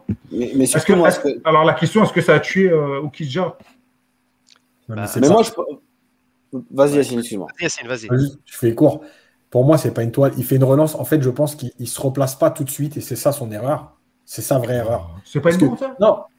Non, parce qu'en fait, c'est pas ça. C'est que je veux dire, la relance, ça arrive. La relance, ça arrive. Tu vois, le problème, c'est qu'il dégage dans l'axe et il se replace pas. Mais après, des gardiens. C'est pas qu'ils se replacent pas. C'est pas qu'ils se replacent pas. Mais les gars, Ederson et Alisson, qui sont considérés comme les deux meilleurs gardiens du monde, si vous regardez les 38 journées de championnat, vous allez en voir des erreurs. Donc, faut pas. Mais Yassine, je peux pas te laisser dire ça. Non, laisse-moi. Non, mais si Yassine, Alisson, il fait la Champions League, il fait une bourde. Bien. L'autre, il est à Metz, il fait des bourdes. Laisse-moi finir. Je te dis juste, pour moi, Il y a une seule. Pour moi, ce n'est pas une question de niveau entre les deux. Parce que Okidja, je le vois à Metz, c'est aussi un très bon gardien. Pour moi, il y a une chose en fait essentielle. Moi, je trouve que c'est deux gardiens moyens. Non, mais voilà, mais attends. Parce que j'en ai parlé avec un gardien aussi là-dessus. En fait, il y a une relation entre M'Bolhi et sa défense qui n'existe pas en termes de vécu avec Okidja. Et en fait, ça, tu ne peux pas le remplacer. Donc, soit tu donnes 10 matchs à Okidja pour s'installer, soit en fait, ce n'est pas le moment de changer. Voilà, c'est juste mon avis. Parce que les automatismes entre un gardien et une défense, quelles que soient les lacunes du gardien, en fait, ils se connaissent. C'est-à-dire que les uns connaissent les lacunes des autres. Ils s'entendent bien. Ils ont joué 30, 40, 50 matchs ensemble. Ça fait 10 ans qu'il est en sélection. Voilà, et ça ne se remplace pas en fait. Donc, c'est juste là-dessus, sur le vécu, que moi, je ne remplacerai pas aujourd'hui, malheureusement. C'est tout. Après, les qualités de gardien, je pense que si tu donnes la confiance à Okidja, il ne fera pas ni mieux ni pire que M'Bolhi. Voilà, c'est deux gardiens à peu près du même niveau. Vas-y, Nazim. Je pense que ce serait sévère non plus de le condamner sur une bourde, ça c'est sûr. Il faut lui laisser le temps, c'est le numéro 2 maintenant, il s'installe dans l'équipe. Après, effectivement, pour dire qu'il succède à M'Bolhi dans l'immédiat, ça par contre, je pense que cette erreur va être fatale par rapport à cette éventualité. Pourquoi ? Parce que Belmadi, je pense qu'il a essayé peut-être, il s'est dit, allez, je vais relancer la concurrence. Et je pense que ça peut, en tout cas, je ne dis pas que ça a tué la concurrence ou le fait de succéder à M'Bolhi, mais ça va freiner. Ça va retarder, voilà, c'est ça Rabea. C'est-à-dire que je pense que là, M'Bolhi, clairement, c'est le numéro 1. Il n'y a pas photo, même s'il n'est pas compétitif en Arabie Saoudite ou tout ce qu'on veut. Mais comme disait Yassine, c'est le vécu avec la défense, avec les autres, avec le groupe. Et voilà, et Okidja, j'ai l'impression, quand je le vois, il n'a pas encore ce vécu-là et suffisamment, il ne s'est pas encore suffisamment affirmé pour être vraiment ce numéro 1 sur le poste. Voilà, c'est tout. Mais d'ailleurs, quand il s'énerve, parce que c'est lui qui fait l'erreur, c'est la nervosité parce qu'il sait que ça va le plomber et c'est aussi stressé de ouf. Voilà. Si vous regardez, vous m'avez mis dedans les gars. Une seconde. Sur la faute des autres. Hein. Je sais pas si vous avez remarqué, à chaque match que Okidja a disputé avec l'équipe nationale, la Tunisie où il est titulaire, le Nigeria et il y a d'autres matchs aussi. À chaque fois, il était nerveux et à chaque fois, le mec, tu sentais qu'il était. C'est normal. Il n'est pas voilà, exact. Enfin, le premier match, on aurait pu le comprendre parce que c'est le premier match en Algérie, Blida. Il y a encore du public dans les stades. Il doit prouver. Non, mais je fais le comparatif avec Fares, par exemple. Ouais, après, je te laisse terminer. Juste pour faire le comparatif avec Fares, Lucille était, tu vois, ça avait mis en danger Ben Sebaini qui était vachement nerveux. Et quand Fares, il fait sa bourde et qui laisse le champ libre à Bensebaini, c'est là que Bensebaini, maintenant il est à l'aise et il a le poste à lui, quoi. Ça se joue aussi au mental. Vas-y, continue, excuse-moi. Non, bien sûr, ça joue au mental, il n'y a pas de souci. C'est toi le général, donc. Je rigole. Mais donc je disais. Non, parce que je voyais président de la Corée du Nord, c'est pour ça. Et du coup. Je prends. J'ai l'impression que c'est ce stress qui fait que. Et des fois, il juge mal les actions. Par exemple, l'action où il se prend le but, déjà de base, il est mal placé. De deux, son contrôle, il n'est pas bon. Déjà, en première mi-temps, il fait un contrôle un peu bizarre. Et du coup, ça lui met dedans. Il fait des mauvais contrôles. Et du coup, il n'arrive pas à avaler la pression. Et je pense que dans cette position-là, et pourtant, c'est un gardien qui est bon sur sa ligne et tout. Hein. Et dans cette position-là, avec des prestations courageux sur la sortie de but, je trouve. Il dépassera pas, ouais, mais je pense qu'il. Le problème, c'est que oui, M'Bolhi est pas bon, mais on a qui derrière ? Le problème, c'est qu'on a personne derrière. Donc M'Bolhi restera à sa place et c'est pas Okidja qui le bougera, je pense. On n'a pas préparé la succession. Tout le monde est d'accord. Moi, je suis pas du tout d'accord. Je suis pas du tout d'accord avec l'état de fait. M'Bolhi n'est pas bon. Pour la simple et bonne raison. Non, il est pas bon, Yahya. En ce moment, il est pas bon. Non, mais Abdelkader. En fait, comme l'a dit Yassine, il y a un passif. Pardon, désolé. Non, mais c'est la vérité. Non, mais c'est la vérité. Il y a un passé, Abdelkader, avec M'Bolhi. Déjà, c'est un patron du vestiaire, comme c'est pas possible, comme c'est pas permis. Je pense que M'Bolhi peut se permettre de parler à Mahrez d'une certaine manière. Tout le monde n'est pas capable de lui parler comme ça. Je pense qu'il ne se cache pas, il peut parler comme il veut avec tout le monde. Ce n'est pas donné à tout le monde dans un vestiaire. Il sait très bien se faire entendre. Ça, c'est la première chose. La relation avec sa défense, Yassine l'a évoqué, je ne vais pas l'évoquer. Mais le deuxième point, c'est que on parle de M'Bolhi comme s'il avait privé l'Algérie de quelque chose, comme s'il avait fait une bourde monumentale qui fait que, ou qu'il a enchaîné bourde sur bourde, qui fait que finalement, on se demande même, est-ce que c'est un goal professionnel ? Dernièrement, oui. La vérité, c'est que il a enchaîné les bourdes dernièrement. Oui, mais la vérité, c'est que c'est sans conséquence. Il y a zéro conséquence sur les. Ah, donc faut attendre la catastrophe. Non, c'est pas ce que je dis. Ce que je dis, c'est que le discours qu'on porte dessus, bah, en fait, on oublie que c'est un gardien de compétition. C'est un gardien qui a toujours su se montrer au niveau lors des grands matchs. Qu'on ne me dise pas le contraire. Des tournois, ouais. Les tournois, il a toujours été présent. Non, voilà. Ça, je suis d'accord avec toi. Sauf quand ça démarre en 2015-2017. Mais Yahya, ça ne peut pas empêcher la critique actuelle. C'est ça que je veux dire, en fait. Tu peux critiquer. Mais moi, en fait, la question que... Par exemple, là, pour Okidja, est-ce que ça doit être le numéro 1 et tout ? Pour moi, la question ne se pose pas parce que pour le moment, M'Bolhi reste le numéro 1 et j'ai un peu l'impression qu'il restera numéro 1 aussi longtemps qu'il sera assez performant pour l'être. Et quand je dis assez performant pour l'être, c'est assurer le minimum en sélection. Et il le fait très bien. Je ne dis pas qu'il ne faut pas penser au futur, il ne faut pas penser au futur gardien de la sélection. Je dis juste qu'actuellement, je n'ai pas l'impression que c'est un cas de force majeure absolue, que c'est une catastrophe qui va nous plomber. Le jour où ça arrivera, le jour où M'Bolhi flanchera vraiment, là, on pourra le dire, ok, bah non, en fait, il nous a plombé. Là, Kader, il dira, je vous l'avais dit. Voilà, oui, et là, Kader, je vous l'avais dit. On aura que nos yeux pour pleurer. Mais si ça arrive à un match de qualif de Coupe du Monde. Mais c'est déjà arrivé. C'est déjà arrivé, sauf qu'on s'est... Yahya, c'est déjà arrivé, excuse-moi de te couper, c'est déjà arrivé, sauf qu'on l'a pas relevé parce qu'on s'est qualifié. Au Mali, quand on perd, au Burkina Faso, quand on perd 3-2, il y a 2 des 3 buts, c'est de sa faute. Surtout un où sur une frappe, il bouge pas et en fait, il y a chaque fois, il y a eu des petites bourdes comme ça. Toujours. Oui, il y a eu exactement. À chaque fois, il y a eu des petites bourdes, mais on les relevait pas parce qu'ils se rattrapaient tout de suite en compétition et qu'on se qualifiait. C'est pour ça qu'on les relevait pas. Mais et en compétition, ils faisaient le boulot aussi. Et donc, du coup, ouais. Bah, tant qu'il a fait ça, et surtout, c'est difficile. La succession d'un gardien, c'est jamais simple. Surtout en sélection. En Italie, par exemple, fallait remplacer Gianluigi Buffon parce que c'était quelque chose. Et puis, tu vas pas lui dire, bah, Gianluigi, t'es bien gentil, hein, t'es champion du monde, etc. T'es une légende absolue, mais on va préparer l'avenir. L'avenir de l'Italie au poste de gardien, il était déjà prêt depuis longtemps. Il a fallu une période d'adaptation avant de laisser partir Buffon et d'amener un autre gardien. Je pense que, évidemment, je ne compare pas les deux types de joueurs. Hein. Je ne dis pas qu'Mbolhi est au niveau de Buffon. Je dis juste que Buffon est au niveau d'Mbolhi. Son expérience. Non, mais je veux dire que dans la gestion, c'est à peu près pareil. En fait, il faut trouver le bon moment pour lancer le numéro 2, mais tu ne veux pas juste lancer le numéro 2. Tu sais très bien que ça va avec ton futur numéro 1 qui va te porter aujourd'hui. Je n'ai pas l'impression qu'Okidja donne cette non, mais au-delà de ça. Et aussi rassurant que ça. Au-delà de ça, il y a quand même un coach et qui a clairement montré que ceux qui avaient gagné la CAN 2019, ils avaient un certain niveau et un certain statut qu'il fallait aller les chercher. Et qu'il fallait plus qu'un match ou 2 vite fait pour aller les chercher.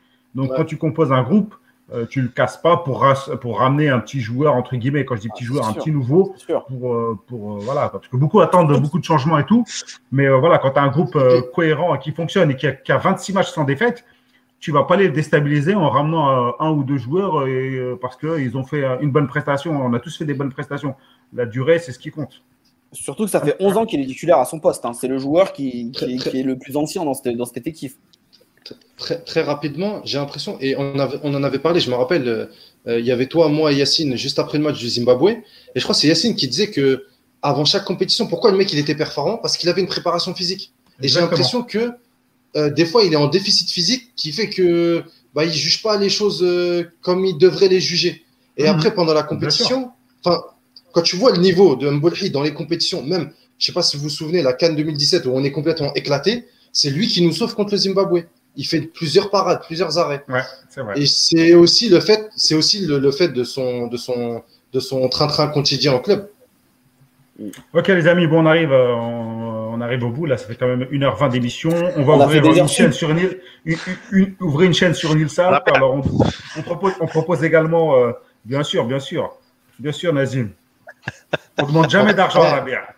En parlant de chaîne, il y a beaucoup dans le chat qui demandent une chaîne tactique que Yassine, parce que beaucoup ont vu les... Beaucoup ont vu les vidéos tactiques de Yassine sur le PSG et ils aimeraient que tu fasses pareil pour les matchs algériens.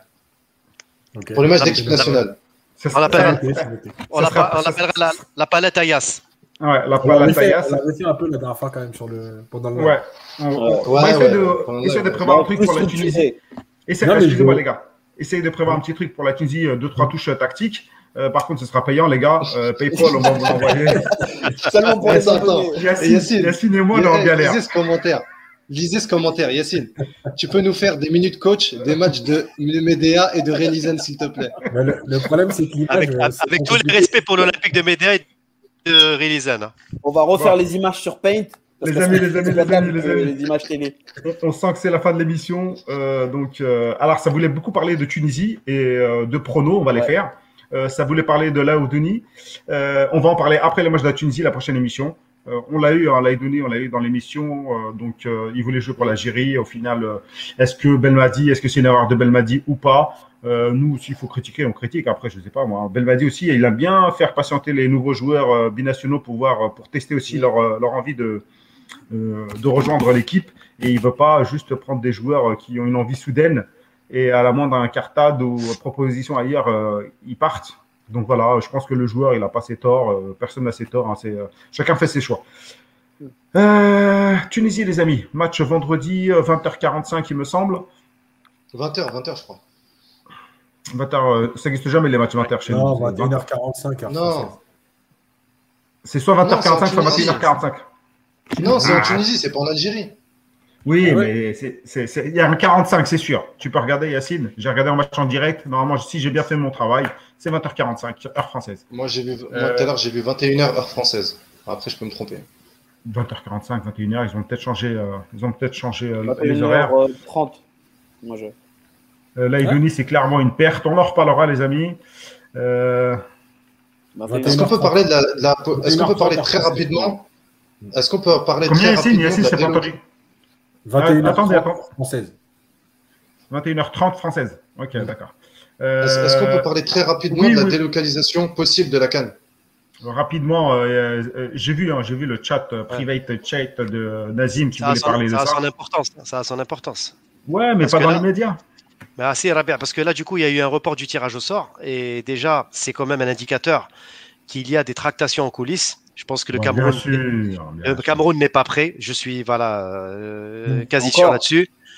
Encore, oui, malheureusement. 4 ans après, on est toujours au même sujet. Et voilà, et là, c'est l'Égypte. C'est ça. Donc maintenant, c'est l'Égypte et le Cameroun apparemment qui seraient potentiellement des repreneurs. L'Égypte et le Maroc qui se placent. Le Maroc et le Maroc qui se placent. Ouais, et ça pencherait plus pour le Maroc s'il y avait un choix entre les deux, puisque l'Égypte a déjà organisé la précédente, donc affaire à suivre. Où que ce soit, il faudra les défendre. On va gagner, Inch'Allah, où que ce soit. Il faudra aller gagner cette CAN, voilà. Inch'Allah, Inch'Allah. Alors, Tunisie, les amis, pronostic. Match nul. Match nul. Un partout. Je suis nul, un partout, et je suis nul en pronostic. Ouais, tu nous le dis à chaque émission, donc on l'a compris. Franchement, je voulais dire un partout. Je voulais dire un partout, mais je vais changer. Victoire de l'Algérie 2-1. Yassine, tu es nul en prono? Ouais, mais je vais en faire un. Victoire 2-0. Victoire 2-0. Ah, il fait une grosse mise, Yassine, là. Ouais, il fait une grosse mise, mais je pense que Bounedjah et Belaili en Tunisie. Cristiano Ronaldo, la prochaine fois que tu me parles de Haït Nouri, je te vire. Voilà. J'en peux plus. Voilà, tu nous as saoulés avec je ne sais plus qui là. Ça, il a changé avec Gouri. Là, je ne peux plus. Là, Cristiano Ronaldo là. Hein? Aït Nouri, à Sahabi Aït Nouri. Qu'est-ce qu'on s'en fout? Avant, c'était Gouri, tout le temps. Ouais, Gouri, tout ça. J'en peux plus. On parle des Algériens. Donc, je vois des pronostics 1-0 pour l'Algérie, 3-1 Algérie. Il faut se méfier des Tunisiens. Hein. 2-1 Algérie. J'ai vu leur match contre les Congolais, il n'était pas ouf. Hein. Ouais, il n'était pas ouf, mais quand ils rencontrent les Algériens, les gens, ils sont les forces d'équipe. La Tunisie face aux autres équipes. Ouais. Bon. C'est un derby, c'est vrai. Un dernier mot pour nos auditeurs. Merci à vous, les amis. Continuez à nous suivre. Si vous voulez qu'on fasse plus d'émissions, mettez des pouces bleus. Et si vous voulez que Si vous voulez qu'Yassine fasse des émissions, bah, faut mettre des pouces verts, des billets verts. Non, mais on peut faire un truc. Mettez de l'argent. Faut mettre des billets. C'est à la prochaine émission, eh bien, il faut qu'on atteigne, par exemple, un certain nombre de personnes en live avant de mettre le truc de Yassine. Si on n'atteint pas, on ne fait pas. Il n'y a pas de truc. Ouais. Là, faut mettre dans les sous dans la. Ou un nombre de likes, un nombre de commentaires, ça pourrait être bien. Là, on a été plus de 200, les amis. On est à 1h54 d'émission, donc on a fait le taf, on est fatigué. Il y en a qui bâillaient pendant l'émission, il y en a qui ont laissé leur famille.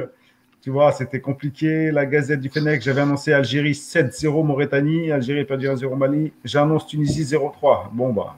Rabea, j'ai pas de pseudo. Je peux faire ma petite pub. Tout à l'heure, on a parlé de Zerouki. J'ai fait un article tout à l'heure, si vous voulez aller le lire, sur la Gazette du Fennec.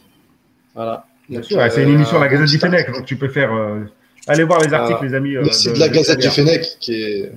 Il y a un mec qui arrête pas de m'insulter parce qu'il croit que je fais des articles anti-Maroc. J'écris pas d'articles, les gars. À chaque fois, il me fait insulter de l'autre. On va pas dire c'est qui les articles, il n'y en a pas de toute façon. Mais quand il y en a, on va pas dire c'est qui. Il y en a, il m'insulte à de sans flirt tchétchène aussi. Je l'ai banni tout à l'heure. Ah, lui, mais lui, il faut le bannir, lui. Refaire sans flirt. Non, mais surtout tchétchène. Ouais, mais moi, c'est même pas une insulte, frère. Franchement, je suis content. Bon, allez, comme de présenté. Salam alaikum. Paiement en live, Abdelaziz. Exactement. Allez, merci. Bonne soirée. Match vendredi. Émission lundi 19h30 à 21h.